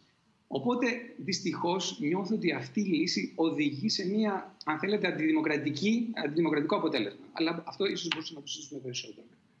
Τώρα, όσον αφορά σε αυτό που λέτε για τους ανέργους, ξέρετε, η ανεργία δεν είναι, δεν είναι δικό μου θέμα και δεν μπορώ να απαντήσω. Σαν, δεν είμαι οικονομολόγος για να απαντήσω. Ο κ. Πισαρίδη είναι ο ειδικός, έχει πάρει Νόμπελ σε αυτό το θέμα, στο πώς ανακαλύπτουμε, πώς κάνουμε matching. Ε, είναι ένα πολύπλοκο θέμα. Γιατί, για παράδειγμα, έχουμε ανεργία. Η ανεργία δεν είναι ήδη σε διαφορετικές χώρες. Υπάρχουν δομικοί ε, λόγοι για τους οποίους παράγεται ανεργία σε μια χώρα. Υπάρχουν άλλοι λόγοι. Δηλαδή, είναι ένα πολύπλοκο θέμα. Ε, η σύντομη απάντηση είναι προφανώς θα πρέπει να υπάρχει επανεκπαίδευση όλων σε μια κοινωνία. Αλλά επίσης χρειάζεται να υπάρχει και μια δυναμικότητα στην κοινωνία ώστε να μπορούν να υπάρχουν αυτές οι θέσεις εργασίας. Γιατί τι νόημα έχει εγώ ας πούμε, να επανεκπαιδευτώ σε κάτι όταν δεν υπάρχει μια θέση εργασίας για να πάω να την κάνω; Κύριε Πισαρίδη, αν θέλετε να, να μπούμε σιγά σιγά και να βάλουμε και στο επίκεντρο την, ε, την Ελλάδα, γιατί η Ελλάδα έχει ούτως ή άλλως ε, υπερβολικά υψηλά ποσοστά ανεργίας. Η, η Ελλάδα βγαίνει ούτως ή άλλως λαβωμένη μέσα από μια πολύ βαθιά ύφεση και σε ό,τι αφορά στο εργασιακό πλαίσιο η τελευταία δεκαετία μόνο τραυματική ήταν. Οπότε εδώ έχει, έχει ενδιαφέρον να, να δώσετε έτσι μια απάντηση και στο ερώτημα που δεχθήκαμε, αλλά και στο τι προβλέπετε και στην τελική εκθεσή σας, την οποία πρόκειται μάλιστα το επόμενο διάστημα, αν δεν κάνω λάθος, να παραδώσετε και στον ε, Πρωθυπουργό, αναφορικά με την οικονομική ανάπτυξη της χώρας και το μέλλον της εργασίας εδώ στην Ελλάδα. Ε, ναι. Ε, ε, πρώτα η ερώτηση για το ένα εκατομμύριο ανέργων προφανώς. Ήταν, πιστεύω πως ο καλύτερος τρόπος για επανεκπαίδευση αυτών είναι μέσω εταιριών, δηλαδή αφού εταιρείες ανοίξουν θέσεις εργασίας, έστω και αν δεν έχουν την εκπαίδευση για τη θέση εργασίας, να γίνει η επανεκπαίδευση στις εταιρείες αυτές, αλλά πληρώνοντάς τι η κυβέρνηση της εταιρείας. Γιατί αν πεις στην εταιρεία πάρε κάποιον άνεργο τώρα και να του κάνεις κάποια ε, εκπαίδευση ε, από δικά σου έξω, δεν θα το κάνουν. Αλλά πιστεύω πως η μετεκπαίδευση ή μάλλον η επανεκπαίδευση με, για να γίνει σωστά θα πρέπει να γίνει με πρωτοβουλία της εταιρείας η οποία της επιχείρησης της εταιρείας η οποία ξέρει ε, τις ανάγκες της με κυβερνητική βοήθεια θα μπορούσε να γίνει κάποια εκπαίδευση και εκτός εταιρείας, δηλαδή σε κάποια σχολή, ε, όπως έχουν οι Γερμανοί για παράδειγμα, αλλά πρέπει να είναι σε συνδυασμό με, με, το τι θέση εργασίας θα πάρει ποτέ. Άρα, θα πάρει... απλή, ξεκάθαρη εξίσωση, πρωτοβουλία επιχείρησης με υποστήριξη όμως κρατική. Ναι, ακριβώς. Μάλιστα. Ε, αυτό ένα, κάτι... Εσείς κάτι για την Ελλάδα, τι, Δανία, για παράδειγμα. τι προβλέπετε; Στη, ε, ε, ε πρέπει να το. Στη, στην Ελλάδα σήμερα μπορεί ο, ο, ο ακροατής να, να πει και θα έχει απόλυτο δίκαιο αφού δεν, αφού δεν υπάρχουν θέσεις εργασίας, πώς θα, ποιες εταιρείες θα πάρουν και τέτοια. Τώρα, εκείνη, εκείνη που μπαίνουμε σε, σε αυτά που κάνουμε εμείς. Δηλαδή, οι εισηγήσεις που κάνουμε, για τις οποίες δεν μπορώ να σας πω πολλά, γιατί πίστευα όταν δέχτηκα την πρόσκλησή σας, πίστευα πως θα, πως θα έχει βγει ήδη στη δημοσιότητα η έκθεσή μας, αλλά θα την παρουσιάσουμε στον Πρωθυπουργό την ερχόμενη εβδομάδα. Ε, η, αφού γίνουν οι μεταρρυθμίσεις στην οικονομία, δηλαδή να, να φύγουν διάφορες στρεβλώσει που υπάρχει στην οικονομία, να εκμοντερνιστεί, να εξυγχρονιστεί η αγορά, να ανοίξει η αγορά, να γίνει πιο εξωστρεφής, να γίνει πιο φιλική προς επενδύσεις, κυρίως επενδύσεις από το εξωτερικό, όπως αυτή που έχει γίνει από τη Microsoft, ας πούμε, για να ακολουθήσουν και άλλες εταιρείες, θα, θα, ανοίξουν, θα ανοίξουν θέσεις εργασίας. Και αφού ανοίξουν αυτές οι θέσεις εργασίας, θα χρειάζονται νέες νέες ειδικότητες ε, σε αυτές τις θέσεις και εκεί είναι που θα πρέπει να γίνει η μετεκπαίδευση. Αλλά σαν πρώτο βήμα ε, χρειάζεται να γίνουν μεταρρυθμίσεις για να ανακάμψει η οικονομία. Και φυσικά η COVID, η πανδημία δεν βοηθάει τόσο πολύ, αλλά και πάλι μπορεί ε, κάτι να γίνει και πρέπει να δούμε ε, πιο μακριά. Ελπίζουμε να μην είμαστε εσόκλειστοι λόγω COVID για πολλούς μήνες ακόμα. Κυρία Γιανακούρου, μέσα σε, σε όλο αυτό το, το πλαίσιο έτσι όπως περιγράφεται, ε, έχει έρθει ένα ερώτημα που ήθελα και εγώ επίσης να το, να το βάλω στη συζήτησή μας. Έχει θέση ο συνδικαλισμός στο μέλλον της εργασίας; Κοιτάξτε, ε, όλες αυτές οι νέες ε, μορφές εργασίας που αναπτύσσονται και οι οποίες ε, ε είναι σε πολύ μεγάλο βαθμό στηρίζονται και στην, ε, βασίζονται και στην εξαποστάσεως εργασίας ε, ή εμφανίζονται με την μορφή της εξαποστάσεως εργασία. Ε, είναι αλήθεια ότι θέτουν σε δοκιμασία τα, τα συλλογικά δικαιώματα των εργαζομένων, τη συνδικαλιστική τους εκπροσώπηση και το ρόλο των συνδικάτων. Ε, τώρα, για το αν θα έχει κάποιο ρόλο ο συνδικαλισμός, εγώ θα πω ότι έχει να κάνει και με το πώς θα τοποθετηθεί ο ίδιος ο συνδικαλισμός, δηλαδή τα συνδικάτα, απέναντι στις αλλαγές που έχουν ήδη ξεκινήσει. Θα πρέπει να τοποθετηθεί δημιουργικά, να μπει στη συζήτηση, σε διάλογο και να μην έχει αρνητική στάση ε, απέναντι σε όλα αυτά που συζητάμε, αλλά να κάτσει στο τραπέζι και να βρει λύσεις. Κάτι που είναι μη αντιστρέψιμο αυτή τη στιγμή. Δεν έχει νόημα να εμείνουμε σε όρους παρελθόντος. Πρέπει να μιλήσουμε με όρους μέλλοντος. Αρκετά, αρκετούς από αυτούς τους όρους τους θέσαμε σήμερα στο τραπέζι της συζήτησης. Ε, θα πρέπει να μελετηθούν οι αλλαγές συστηματικά και ο, το, τα συνδικάτα να συμβάλλουν στην, ε, στη, στο να βρεθούν λύσεις για, και για τους ανέργους. Δηλαδή οι άνεργοι είναι μια ομάδα που δεν απασχολεί στον ίδιο βαθμό τα συνδικάτα με τους εργαζομένους. Άρα είναι μια ομάδα που πρέπει να μπει ε, στο ραντάρ των συνδικάτων. Πρέπει να ε, βρουν λύσεις και, και, και τα συνδικάτα για τους ανέργους όπως πρέπει να βρουν λύσεις και για πολλές κατηγορίες επισφαλών εργαζομένων αυτή τη στιγμή, όπως είναι οι εργαζόμενοι ε, σε ετοιμότητα προς εργασία, ε, αναφέρθηκε ο κ. Πισαρίδης στα συμβόλαια μηδενικών ωρών απασχόλησης. Ε, είναι μια κατάσταση διαρκούς ετοιμότητας, μεγάλης προσωρινότητας, όπως είναι η εργασία κατά παραγγελία, όπως είναι η εργασία με πληθοπορισμό. Λέω νέες έννοιες που μας απασχολούν και θα μας απασχολήσουν, όπως είναι η νομαδική εργασία, διότι η τηλεργασία αυτή τη στιγμή στην Ελλάδα έχει ταυτιστεί με την κατοίκον εργασία. Αυτό είναι ένα προσωρινό φαινόμενο, ένα συγκυριακό. Στο μέλλον δεν θα μείνουμε στην κατοίκον εργασία. Η τηλεργασία και εξαποστάσεως εργασία θα προσλάβει και άλλες μορφές, για τις οποίες αυτή τη στιγμή δεν είμαστε καν υποψιασμένοι και δεν μπορούμε να αντιληφθούμε το μέγεθος των προβλημάτων που ε, δημιουργούν. Άρα ο συνδικαλισμός, τα συνδικάτα έχουν έναν πολύ σημαντικό ρόλο να διαδραματίσουν αρκεί να είναι έτοιμα να τον αναλάβουν. Χρειάζεται μία άλλου τύπου προσέγγιση των θεμάτων. Και, και να μην ε, ξεχνάει κανείς κανέναν από το διάλογο. Θα μου επιτρέψετε έτσι πιο δημοσιογραφικά να συμπληρώσω και γίνεται μονόλογος από όλες τις πλευρές. Με την ευθύνη όλων. Ακριβώς επειδή από την αρχή της συζήτησής μας έχουμε πει ότι χρειάζονται όλοι σε αυτό το τραπέζι να είναι συμμέτοχοι, ακριβώς γιατί αφορά όλους. Κυρία Μπουσδούκα, αν μου επιτρέπετε, Παρακαλώ. Ε, καταρχάς να ξεκινήσει ο διάλογος. Δεν υπάρχει διάλογος για αυτό Δεν υπάρχει, αλήθεια είναι αυτό. Δεν, υπάρχει ενημέρωση πρώτα απ' όλα για αυτό ε, και κυρίως ό,τι αφορά στο δημόσιο διάλογο. Και δεν είναι μόνο θέμα της κυβέρνησης για να ξεκινήσει διάλογος. Είναι Προς μπορεί ο διάλογος να ξεκινήσει και από κάτω. Η, η, η, ευθύνη είναι όλων. Η ευθύνη είναι όλων με, με διαφορετικό τρόπο.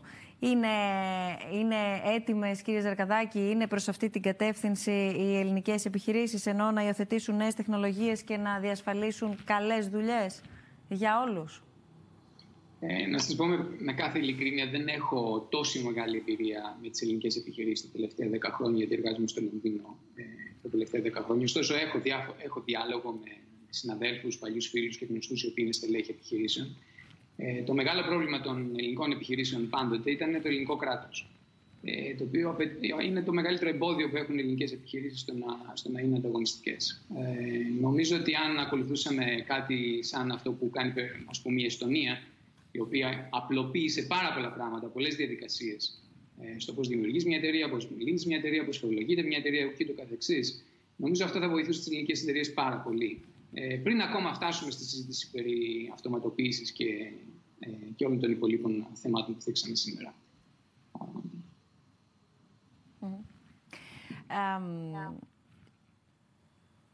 νόμιζα ότι άκουσα την κυρία Γιανακούρου ότι θέλει να προσθέσει κάτι, αλλά όχι, ήταν, ήταν η, επιστροφή. Αλλά κυρία Γιανακούρου, ερχόμουν σε, σε εσάς πριν δούμε ένα, μια δεύτερη συνέντευξη μαγνητοσκοπημένη για να δούμε λίγο, το έχετε επισημάνει και εσείς νωρίτερα αρκετές φορές και οι τρεις ενός συνομιλητές, το, την κοινωνική διάσταση και το κοινωνιολογικό πρίσμα όλων αυτών των αλλαγών. Θα ήθελα να, να σας ρωτήσω το πέρα από την, την ευθύνη των συνδικάτων που, που θίξατε, πώς θα πρέπει ο μέσος εργαζόμενος, πώς θα πρέπει δηλαδή οι εργαζόμενοι και τι για την ακρίβεια να διεκδικήσουν αυτή τη στιγμή, σε αυτή την κατάσταση. Με, αν, αν δεν απατώμε, ο κ. Ζαρκαδάκης, σε μια συζήτησή μας, καθώς ε, προετοιμάζαμε τη σημερινή μας συνάντηση, είχατε αναφέρει, κυρία Ζαρκαδάκη, πόσο ψηλό είναι το ποσοστό στην Ελλάδα; Διορθώστε με αν το θυμάμαι λάθος, που ε, βλέπουν με καχυποψία το της εργασίας αναφορικά με τη διείσδυση της τεχνητής νοημοσύνης και ούτω καθεξής. Εγώ πάω ένα βήμα πριν. Πόσο ενήμεροι είμαστε και αντίστοιχα κατά πόσο ξέρουμε προς τα πού να προσανατολιστούμε ως εργαζόμενοι και τι να διεκδικήσουμε. Ε, ρωτάτε εμένα, ναι, ναι. σε εμένα. Εντάξει, ενήμεροι, ε, δεν ξέρω αυτή τη στιγμή κατά πόσο θα μπορούμε να θεωρηθούμε ότι είμαστε όλοι ενήμεροι. Η συζήτηση είναι πολύ πολύπλοκη. Και δεν ξέρω πόσο έχει ε, επεκταθεί αυτή η συζήτηση στην Ελλάδα. Όπως είπα, νομίζω ότι είναι ακόμα σε αρχική μορφή, σε πρωτόλιο στάδιο και θέλουν πολύ περισσότερες εξειδικευμένες συζητήσεις για το θέμα. Καλά κάνατε και το ανοίξατε εσείς με τη σημερινή συζήτηση. Θα πρέπει στο μέλλον να υπάρξουν πολύ πιο εξειδικευμένα φόρα διαλόγου για τα θέματα αυτά. Τώρα, τι πρέπει να, πώς μπορούν να προετοιμαστούν οι εργαζόμενοι; Ε, οι εργαζόμενοι πρέπει και οι ίδιοι να καταβάλουν κάποιες προσπάθειες, να ε, παραμείνουν στην αγορά εργασίας μέσω της ε, ειδίκευσης, επανειδίκευσης. Και νομίζω το κρίσιμο αυτή τη στιγμή ε, ως αντικείμενο διαπραγμάτευσης είναι να, υπάρχουν, να εξασφαλιστούν αξιοπρεπείς και ασφαλείς θέσεις εργασίας, συνθήκες εργασίας. Θεωρώ ότι το θέμα της ασφάλειας της εργασίας αυτή τη στιγμή έχει μπει στην κορυφή της ατζέντας μετά την pandemia. Και όταν λέμε ασφαλής εργασία, καταρχάς εννοούμε θέσεις εργασίας που δεν μας εκθέτουν σε κινδύνους ε, υγειονομικούς, γιατί φάνηκε ότι, εδώ επιτρέπω μια παρένθεση, πολλά από αυτά τα επαγγέλματα της πρώτης γραμμής, ε, των οποίων αναγνωρίσαμε κάπως καθυστερημένα την αξία, ε, είναι και αυτά τα οποία εκθέτουν περισσότερο τους ε, εργαζομένους σε κινδύνους ε, υγειονομικούς. Διότι οι εργαζόμενοι που απασχολούνται σε τέτοιες θέσεις πρώτης γραμμής ή τα στοιχειώδεις υπηρεσίες ή ουσιώδεις υπηρεσίες είναι αυτοί οι οποίοι ήταν υποχρεωμένοι καθ' όλη τη διάρκεια της πανδημίας και εξακολουθούν να είναι, να βγαίνουν καθημερινά από το σπίτι τους, να εκτίθενται ε, σε μέσα μεταφοράς, να πηγαίνουν σε εργασίες οι οποίες δεν είναι ε, απαραίτητο, δεν εξασφαλίζουν την υγεία και την ασφάλεια, συνθήκες υγείας και ασφάλειας. Αντίθετα, οι ε, εργαζόμενοι που μπόρεσαν να μείνουν στο σπίτι τους και να τηλεεργαστούν, είναι αυτοί οι οποίοι ε, ήταν οι πιο προστατευμένοι και ήταν και αυτοί οι οποίοι ίσως ήταν και οι πιο ομορφωμένοι, είχαν περισσότερες δυνατότητες λόγω των, ε, της φύσης ή και το είδος της εργασίας που Μάλιστα. ασκούσαν. Το θέμα λοιπόν της ασφάλειας της εργασίας, το οποίο συνδέεται με την ποιότητα της εργασίας. Θεωρώ ότι και η ποιότητα της εργασίας αυτή τη στιγμή έχει τοποθετηθεί πολύ ψηλά στην ε, συζήτηση. Ασφάλεια, ποιότητα της εργασίας είναι δύο θέματα που θα μας απασχολήσουν και τα οποία συνδέονται και με την προστασία της υγείας του εργαζομένου. Ε, αυτή τη στιγμή οι νέες μορφές εργασίας, ειδικά η εξαποστάσεως εργασία, όπως έχει εκδηλωθεί με την εργασία, έχει θέσει πολλά ζητήματα προστασίας υγείας και ασφάλειας. Ε, και η νομοθεσία μας δεν είναι έτοιμη να απαντήσει σε όλα τα θέματα αυτά, ειδικά όταν η εργασία ασκείται από το σπίτι. Ένα λοιπόν θέμα διαλόγου είναι να βελτιωθεί η νομοθεσία στο πεδίο της υγείας και της ασφάλειας. Επίσης, την ε, παροχή αξιοπρεπών όρων εργασίας και αυτό συνδέεται και με το επίπεδο των αμοιβών. Δεν νοείται αξιοπρεπής εργασία αν δεν υπάρχει ικανοποιητική αμοιβή για τον εργαζόμενο για ε, αυτό που παράγει. Άρα, το θέμα της, ε, του ποιο ακριβώς θα είναι το ύψος των μισθών είναι ένα θέμα που αποτελεί ε, ε, παραδοσιακά στην Ελλάδα αντικείμενο συλλογικών διαπραγματεύσεων, ειδικά σε κλαδικό επίπεδο. Αυτή τη στιγμή, βέβαια, υπάρχει και ο κατώτατος μισθός, ο νομοθετημένος κατώτατος μισθός, ναι ο οποίος ε, θα απασχολήσει σε κάποιο ε, μελλοντικό διάστημα τη συζήτηση. Ε, και στην Ελλάδα, δηλαδή θα ανοίξει συζήτηση για τον κατώτατο μισθό. Σε κάθε περίπτωση όμως, σε κλαδικό επίπεδο, ε, καθο... οι μισθοί στην Ελλάδα καθορίζονται κυρίως σε κλαδικό επίπεδο. Υπάρχει λοιπόν ε, σημαντικό εύρος για ε, διάλογο μεταξύ εργοδοτών και συνδικαλιστικών οργανώσεων, προκειμένου να ε, αντιμετωπιστεί αυτό το θέμα της αξιοπρεπούς εργασίας Μάλιστα. ή της ασφαλούς εργασίας ταυτόχρονα. Πάμε να δούμε τις κοινωνιολογικές προεκτάσεις όλων αυτών των αλλαγών ε, στην ε, εργασία. Συναντήσαμε, όπως είπα και νωρίτερα, την καθηγήτρια κοινωνιολογίας, το τμήμα κοινωνιολογίας του Παντίου Πανεπιστημίου, Χριστιανά Κωνσταντοπούλου, να παρακολουθήσουμε όσα μας είπε. Σας ευχαριστούμε πολύ και πάλι για την ανταπόκρισή σας στο κάλεσμά μας και για το χρόνο σας για ένα θέμα που μας αφορά κυριολεκτικά όλους, είτε είμαστε εργαζόμενοι είτε έχουμε εργαζόμενους στα σπίτια μας και στην καθημερινότητά μας. Τις τελευταίες δεκαετίες βλέπουμε πώς έχει αλλάξει ριζικά τόσο ο τρόπος που εργαζόμαστε όσο κατ' επέκταση και ο, και ο τρόπος που ζούμε. Η τεχνολογία διεισδύει όλο και περισσότερο στις ζωές μας και στην καθημερινότητά μας και το πρώτο ερώτημα είναι πώς έχει αλλάξει η έννοια αλλά και η φύση της εργασίας. Πώς έχει αλλάξει δηλαδή εν γέννη αυτό που ονομάζουμε εργασιακή εμπειρία. Όντως, ε, τα, τις τελευταίες δεκαετίες ε, βιώνουμε μια δραματική εξέλιξη μέσα εισαγωγικά στον χώρο της εργασίας και αυτό έχει ως άμεση επίπτωση το ότι η κατοχυρωμένη οκτάωρη εργασία την οποία γνωρίζαμε μέχρι πρότινος ε, και όταν λέμε κατοχυρωμένη εννοούμε φυσικά με πληρωμένες αργίες και τις διακοπές ε, και που είχε επιτρέψει στους εργαζόμενους να έχουν πρόσβαση ε, στην ευημερία και στην ύπαρξη ελεύθερου χρόνου φαίνεται ότι πλέον δεν αποτελεί τον κανόνα.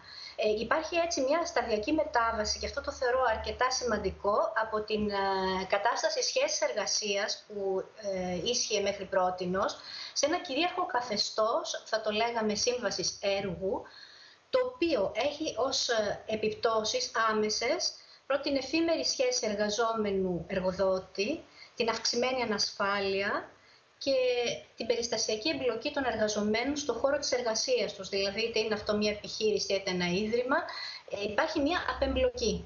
Δεν αισθάνονται ότι ταυτίζονται με αυτό. Ήθελα να επιμείνω σε κάτι άλλο, το οποίο έχει να κάνει με τη συνέργεια, αυτό που λένε συνέργεια ανθρώπου-μηχανή. Για να υπάρξει συνέργεια με τη μηχανή, θα πρέπει ο άνθρωπος να υπακούσει αναγκαστικά στον προγραμματισμό της μηχανής. Αυτό ουσιαστικά τι σημαίνει, ότι δεν υπάρχει δυνατότητα διαφορετικής σύλληψης ή εκτέλεσης του απαιτούμενου έργου. Οδηγεί δηλαδή στη μονοδιάστατη σκέψη. Αυτό που είχε πει χρόνια πριν ο Μαρκούζε, έτσι το γνωρίζετε. Ακούγοντάς σας και θέλοντας να κάνω τον αντίλογο, αναφορικά με τη συνέργεια των ανθρώπων με τα ρομπότ, οι μηχανές θα μας βοηθήσουν. Θα μας βοηθήσουν να εξοικονομήσουμε χρόνο στο να κάνουν εργασίες τις οποίες ήδη κάνουμε, να καθοδηγήσουμε εμείς τις μηχανές να τις κάνουν, έτσι ώστε εμείς να αξιοποιήσουμε στο επόμενο βήμα όλη μας την ενέργεια και τη γνώση, έτσι ώστε να επέλθει και η εξέλιξη. Εννοείται ότι ο άνθρωπος ε, οδηγεί τη μηχανή. Δεν οδηγεί σε αυτές τις αλλαγές η μηχανή. Απλά η, το, το σύστημα της πληροφορικής που βοηθάει όλη αυτή τη τεχνητή νοημοσύνη και τον τρόπο με τον οποίο οργανωνόμαστε εργασιακά, ε, ακολουθεί την κυρίαρχη λογική του καπιταλιστικού συστήματος.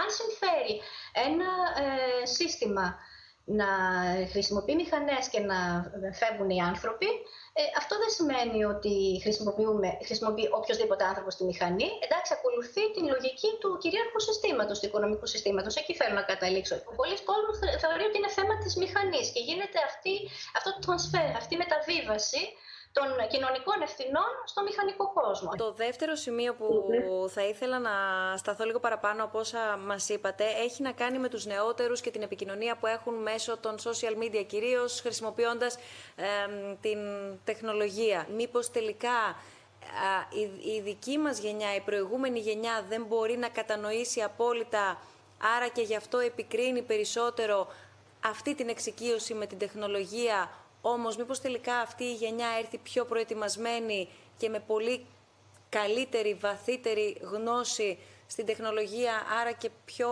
ε, αν θέλετε, καλά εκπαιδευμένη; Η εξοικείωση με την τεχνολογία είναι πάρα πολύ καλή. Εκείνο που εννοώ, ε, που εμένα σαν ως κοινωνιολόγο με φοβίζει, είναι η εικονική κοινωνικότητα. Δηλαδή, η μεταβίβαση του, της κοινωνικής διασύνδεσης σε εικονικό επίπεδο. Ε, τι σημαίνει αυτό; Σημαίνει ότι ε, ξέρετε, ο άνθρωπος έχει μια υλικότητα. Πρέπει να φάμε, πρέπει να κάνουμε διάφορα πράγματα τα οποία δεν κάνει η τεχνολογία.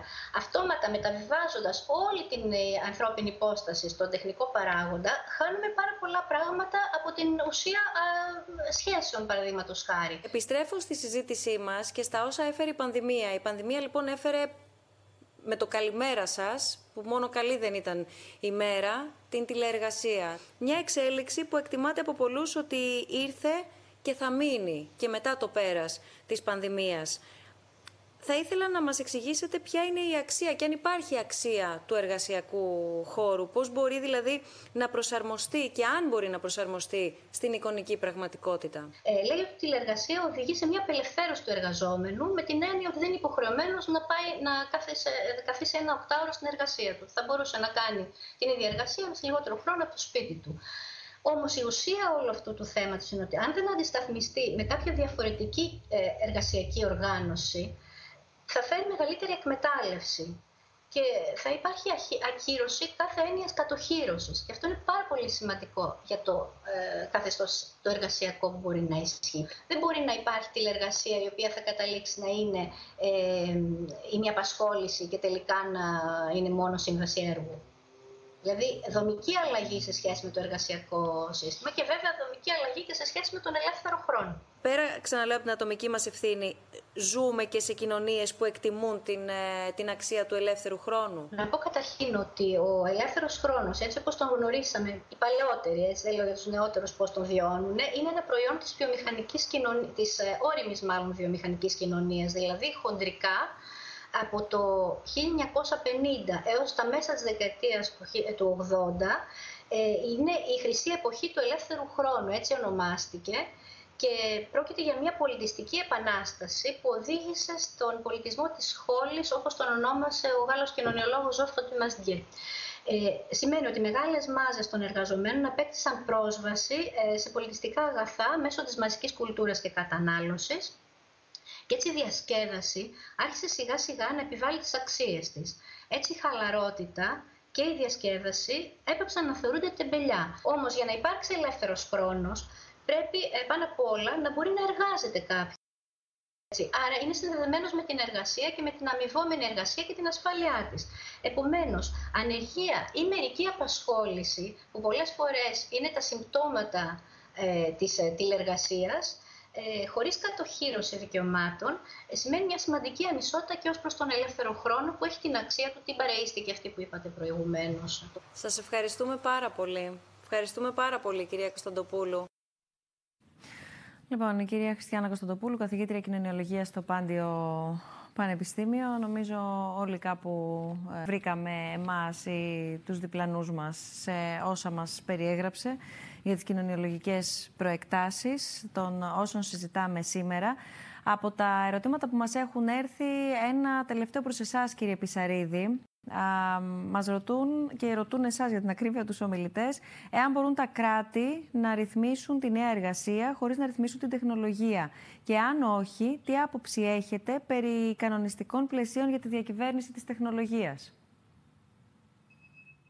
Να πω, όταν λέμε ε, να ρυθμίσουν την ε, τεχνολογία ε, δεν, δεν μπορώ να σκεφτώ ακριβώς τι σημαίνει. Δηλαδή, ε, πώς να ρυθμίσουν την τεχνολογία. Η τεχνολογία βγαίνει από την ε, ανθρώπινη ε, σκέψη, εφαρμόζεται από μια εταιρεία αν αυξάνει την παραγωγικότητά της και πώς θα την χρησιμοποιήσει η εταιρεία είναι κάτι που όπως είπαμε πρέπει να γίνει κάποιος διάλογος με τους αντιπροσώπους των εργαζομένων, των εργοδοτών και, και της κυβέρνησης.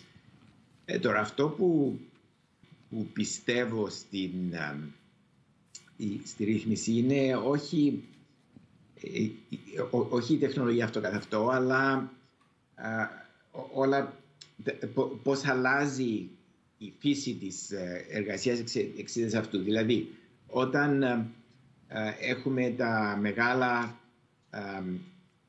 data, τα μεγάλα στοιχεία, τα μεγάλα δεδομένα, υπάρχει κίνδυνος να χάσουμε την πώς το το privacy. Την ιδιωτικότητα. Ναι, την ιδιωτικότητα.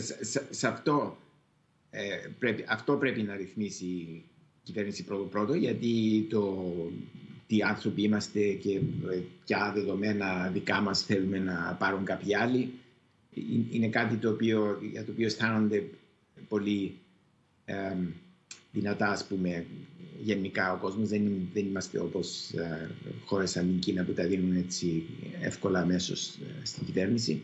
Και υπάρχει το GDPR της Ευρωπαϊκής Ένωσης, αλλά αυτό είναι μόνο μια αρχή. Ε, μετά είναι ρύθμιση των, της ώρας εργασίας, το τι πρόνοια γίνεται από τον εργοδότη για μετεκπαίδευση που όπως έχουμε πει είναι απαραίτητη και πρέπει να υποστηρίζεται από την κυβέρνηση. Είναι οι συντάξεις, το Σύνταγμα Συντάξεων Ασφάλειας και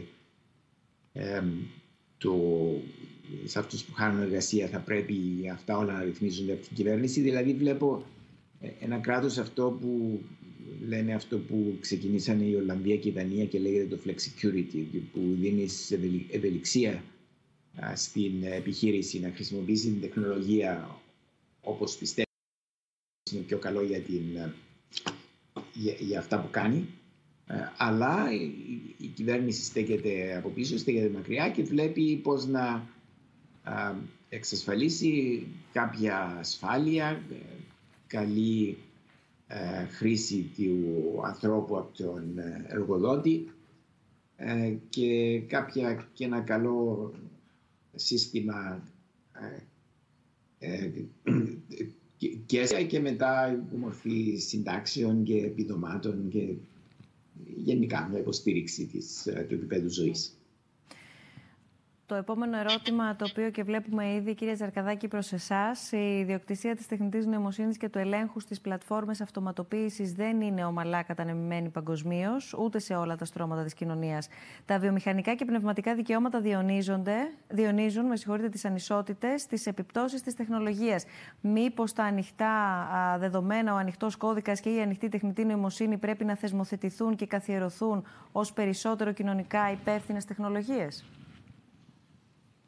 Θα ήθελα να, να απαντήσω αυτό το ερώτημα και να το σπρώξω λίγο περισσότερο, λίγο, να το ανοίξω λίγο περισσότερο. Νομίζω καταρχήν ναι, ε, τα ανοιχτά συστήματα παίζουν ένα πολύ μεγάλο ρόλο στο πώς θα ανακατανεμηθεί ο τεράστιος πλούτος που δημιουργηθεί από τα συστήματα τεχνητή νοημοσύνης και αυτό το οποίο θα κάνουν τα συστήματα αυτά.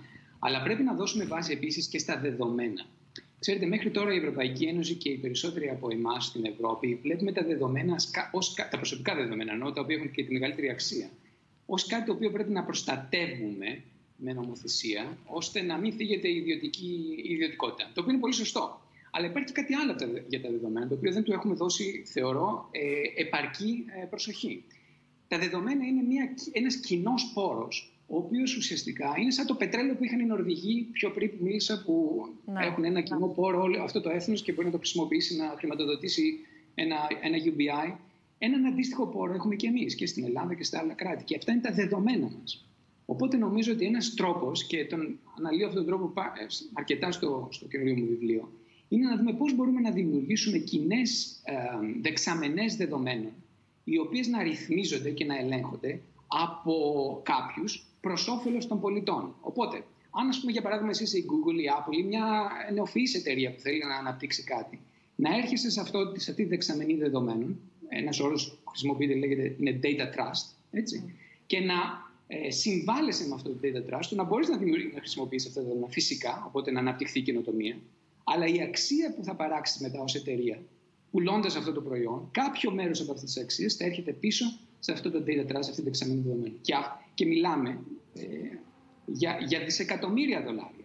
Ε, δεν μιλάμε δηλαδή για κάτι το οποίο είναι, ας πούμε, κάτι το οποίο είναι πολύ, πολύ μικρό. Νομίζω ότι εκεί βρίσκεται ένας χώρος στον οποίο θα πρέπει να σκεφτούμε όλοι πολύ περισσότερο στο πώς θα μπορούσαμε να τον εκμεταλλευτούμε και πώς θα μπορέσουμε να τον, να τον διευθύνουμε, να τον κυβερνήσουμε, αν θέλετε, με έναν δημοκρατικό τρόπο, ώστε να μπορέσουμε να, να έχουμε ένα καλύτερο μέλλον σε μια εποχή που η εργασία θα είναι περιστασιακή και όλα τα υπόλοιπα που συζητήσαμε σήμερα. Μάλιστα. Να δούμε σε αυτό το σημείο ένα πολύ σύντομο βίντεο. Άντριου Ζόλη θα μας μιλήσει. Είπα και νωρίτερα ότι Humanity and AI, η ανθρωπότητα και τεχνητή νοημοσύνη θα απασχολήσουν το συνέδριο αλλά και το φεστιβάλ του Ιδρύματος Σταύρος Νιάρχος τον Ιούνιο του 2021, του 2021 με και συγκεκριμένα 24 και 25 Ιουνίου κατά τη διάρκεια διεξαγωγής του συνεδρίου θα έχουμε τη δυνατότητα να ακούσουμε και να παρακολουθήσουμε συζητήσεις και προσεγγίσεις συνολικά γύρω από το θέμα της ε, τεχνητής νοημοσύνης πάντα όμως με επίκεντρο τον άνθρωπο. Από εκεί άλλωστε ξεκινάει και υποτίθεται και ουσιαστικά σήμερα μας εξηγήσατε και πώς το σκεπτικό είναι να βοηθήσει και να εξελίξει τον άνθρωπο. Ευχή όλων βέβαια να επιτευχθούν οι χρυσές τομές και οι λεπτές ισορροπίες να διατηρηθούν, τις οποίες αναφέρατε λεπτομερώς. Ο, ο Άντριου είναι α, σύμβουλος του Συνεδρίου του Ιδρύματος Σταύρος Νιάρχος. Να παρακολουθήσουμε το μήνυμά του. The future of work is not about one thing. It's about many things. In part, it's about new technologies and how they will enhance people's labors, even while certain jobs may disappear altogether, and how societies will shift as a result. But work is not just about technology. It's also a reflection of our humanity. If we are lucky, our work gives our lives meaning, dignity, purpose, and a developing sense of self mastery and self expression. It helps us value each other and ourselves. Now we are living through a new industrial revolution, one shaped by digital technology, automation, and AI, and the choices we will make about them. We will explore the theme of your dialogue, The Future of Work, at the 2021 Nostos Festival and Conference next June, which will be focused on humanity and AI. We invite you all to join us. Thank you. 24 και 25 Ιουνίου λοιπόν, ανθρωπότητα και τεχνητή νοημοσύνη. Ένα από τα ζητήματα που θα ε, ακούσουμε και θα συζητηθούν είναι και αυτό βεβαίως που έχει να κάνει με το μέλλον της ε, εργασίας. Αν μου επιτρέπετε έτσι, μιας και φτάσαμε και στο τέλος της σημερινής μας συζήτησης, μια ερώτηση λίγο πιο προσωπική, αλλά που δεν αγγίζει νομίζω τα προσωπικά δεδομένα και την ευαισθησία αυτών. Εργάζεστε και οι τρεις από το σπίτι, έχω καταλάβει, έχω αντιληφθεί σωστά; Ναι. Σας ευχαριστώ πάρα πολύ για το χρόνο σας. Ευχαριστούμε πάρα πολύ όλους και όλες που μας έχετε στείλει πραγματικά δεκάδες μηνύματα. Ήτανε, είναι αναρρύθμιτα τα μηνύματα τα οποία έχουμε λάβει. Ε, ελπίζω να έχουμε θίξει τα περισσότερα των σημείων τα οποία ρωτάτε ή σχολιάζετε. νομίζω ότι είναι σχεδόν βέβαιο ότι θα επανέλθουμε στο, στο θέμα, το μέλλον της εργασίας. Ε, ούτως ή άλλως είπα, ο Ιούνιος είναι μπροστά μας, αλλά και μέχρι τότε, ανάλογα και με τα νεότερα δεδομένα, έτσι όπως διαμορφώνονται στις συνθήκες εργασίας, πολύ πιθανό να ξανασυναντηθούμε και φυσικά να ανοίξουμε αυτή τη συζήτηση και με περισσότερες τοποθετήσεις και με περισσότερες ερωτήσεις, ενδεχομένως και πιο διευκρινιστικές. Το ζητούμενο για εμάς ήταν να επιχειρήσουμε να κάνουμε την έναρξη αυτής της συζήτησης σε δημόσιο επίπεδο, αντιλαμβανόμενοι ότι πραγματικά δεν έχουμε κυρίως καταλάβει για να μπορέσουμε να αναλογιστούμε τα θετικά, τα αρνητικά και τις εντονότατες ανησυχίες που, που υπάρχουν αναφορικά με το μέλλον της εργασίας. Κύριε καθηγητά, κύριε Πισαρή, σας ευχαριστούμε θερμά. Κυρία Γιανακούρου, ευχαριστούμε πάρα πολύ και εσάς. Κύριε Τσαρκαδάκη, ευχαριστούμε πολύ για ακόμα μια φορά που ανταποκριθήκατε στο κάλεσμα των διαλόγων.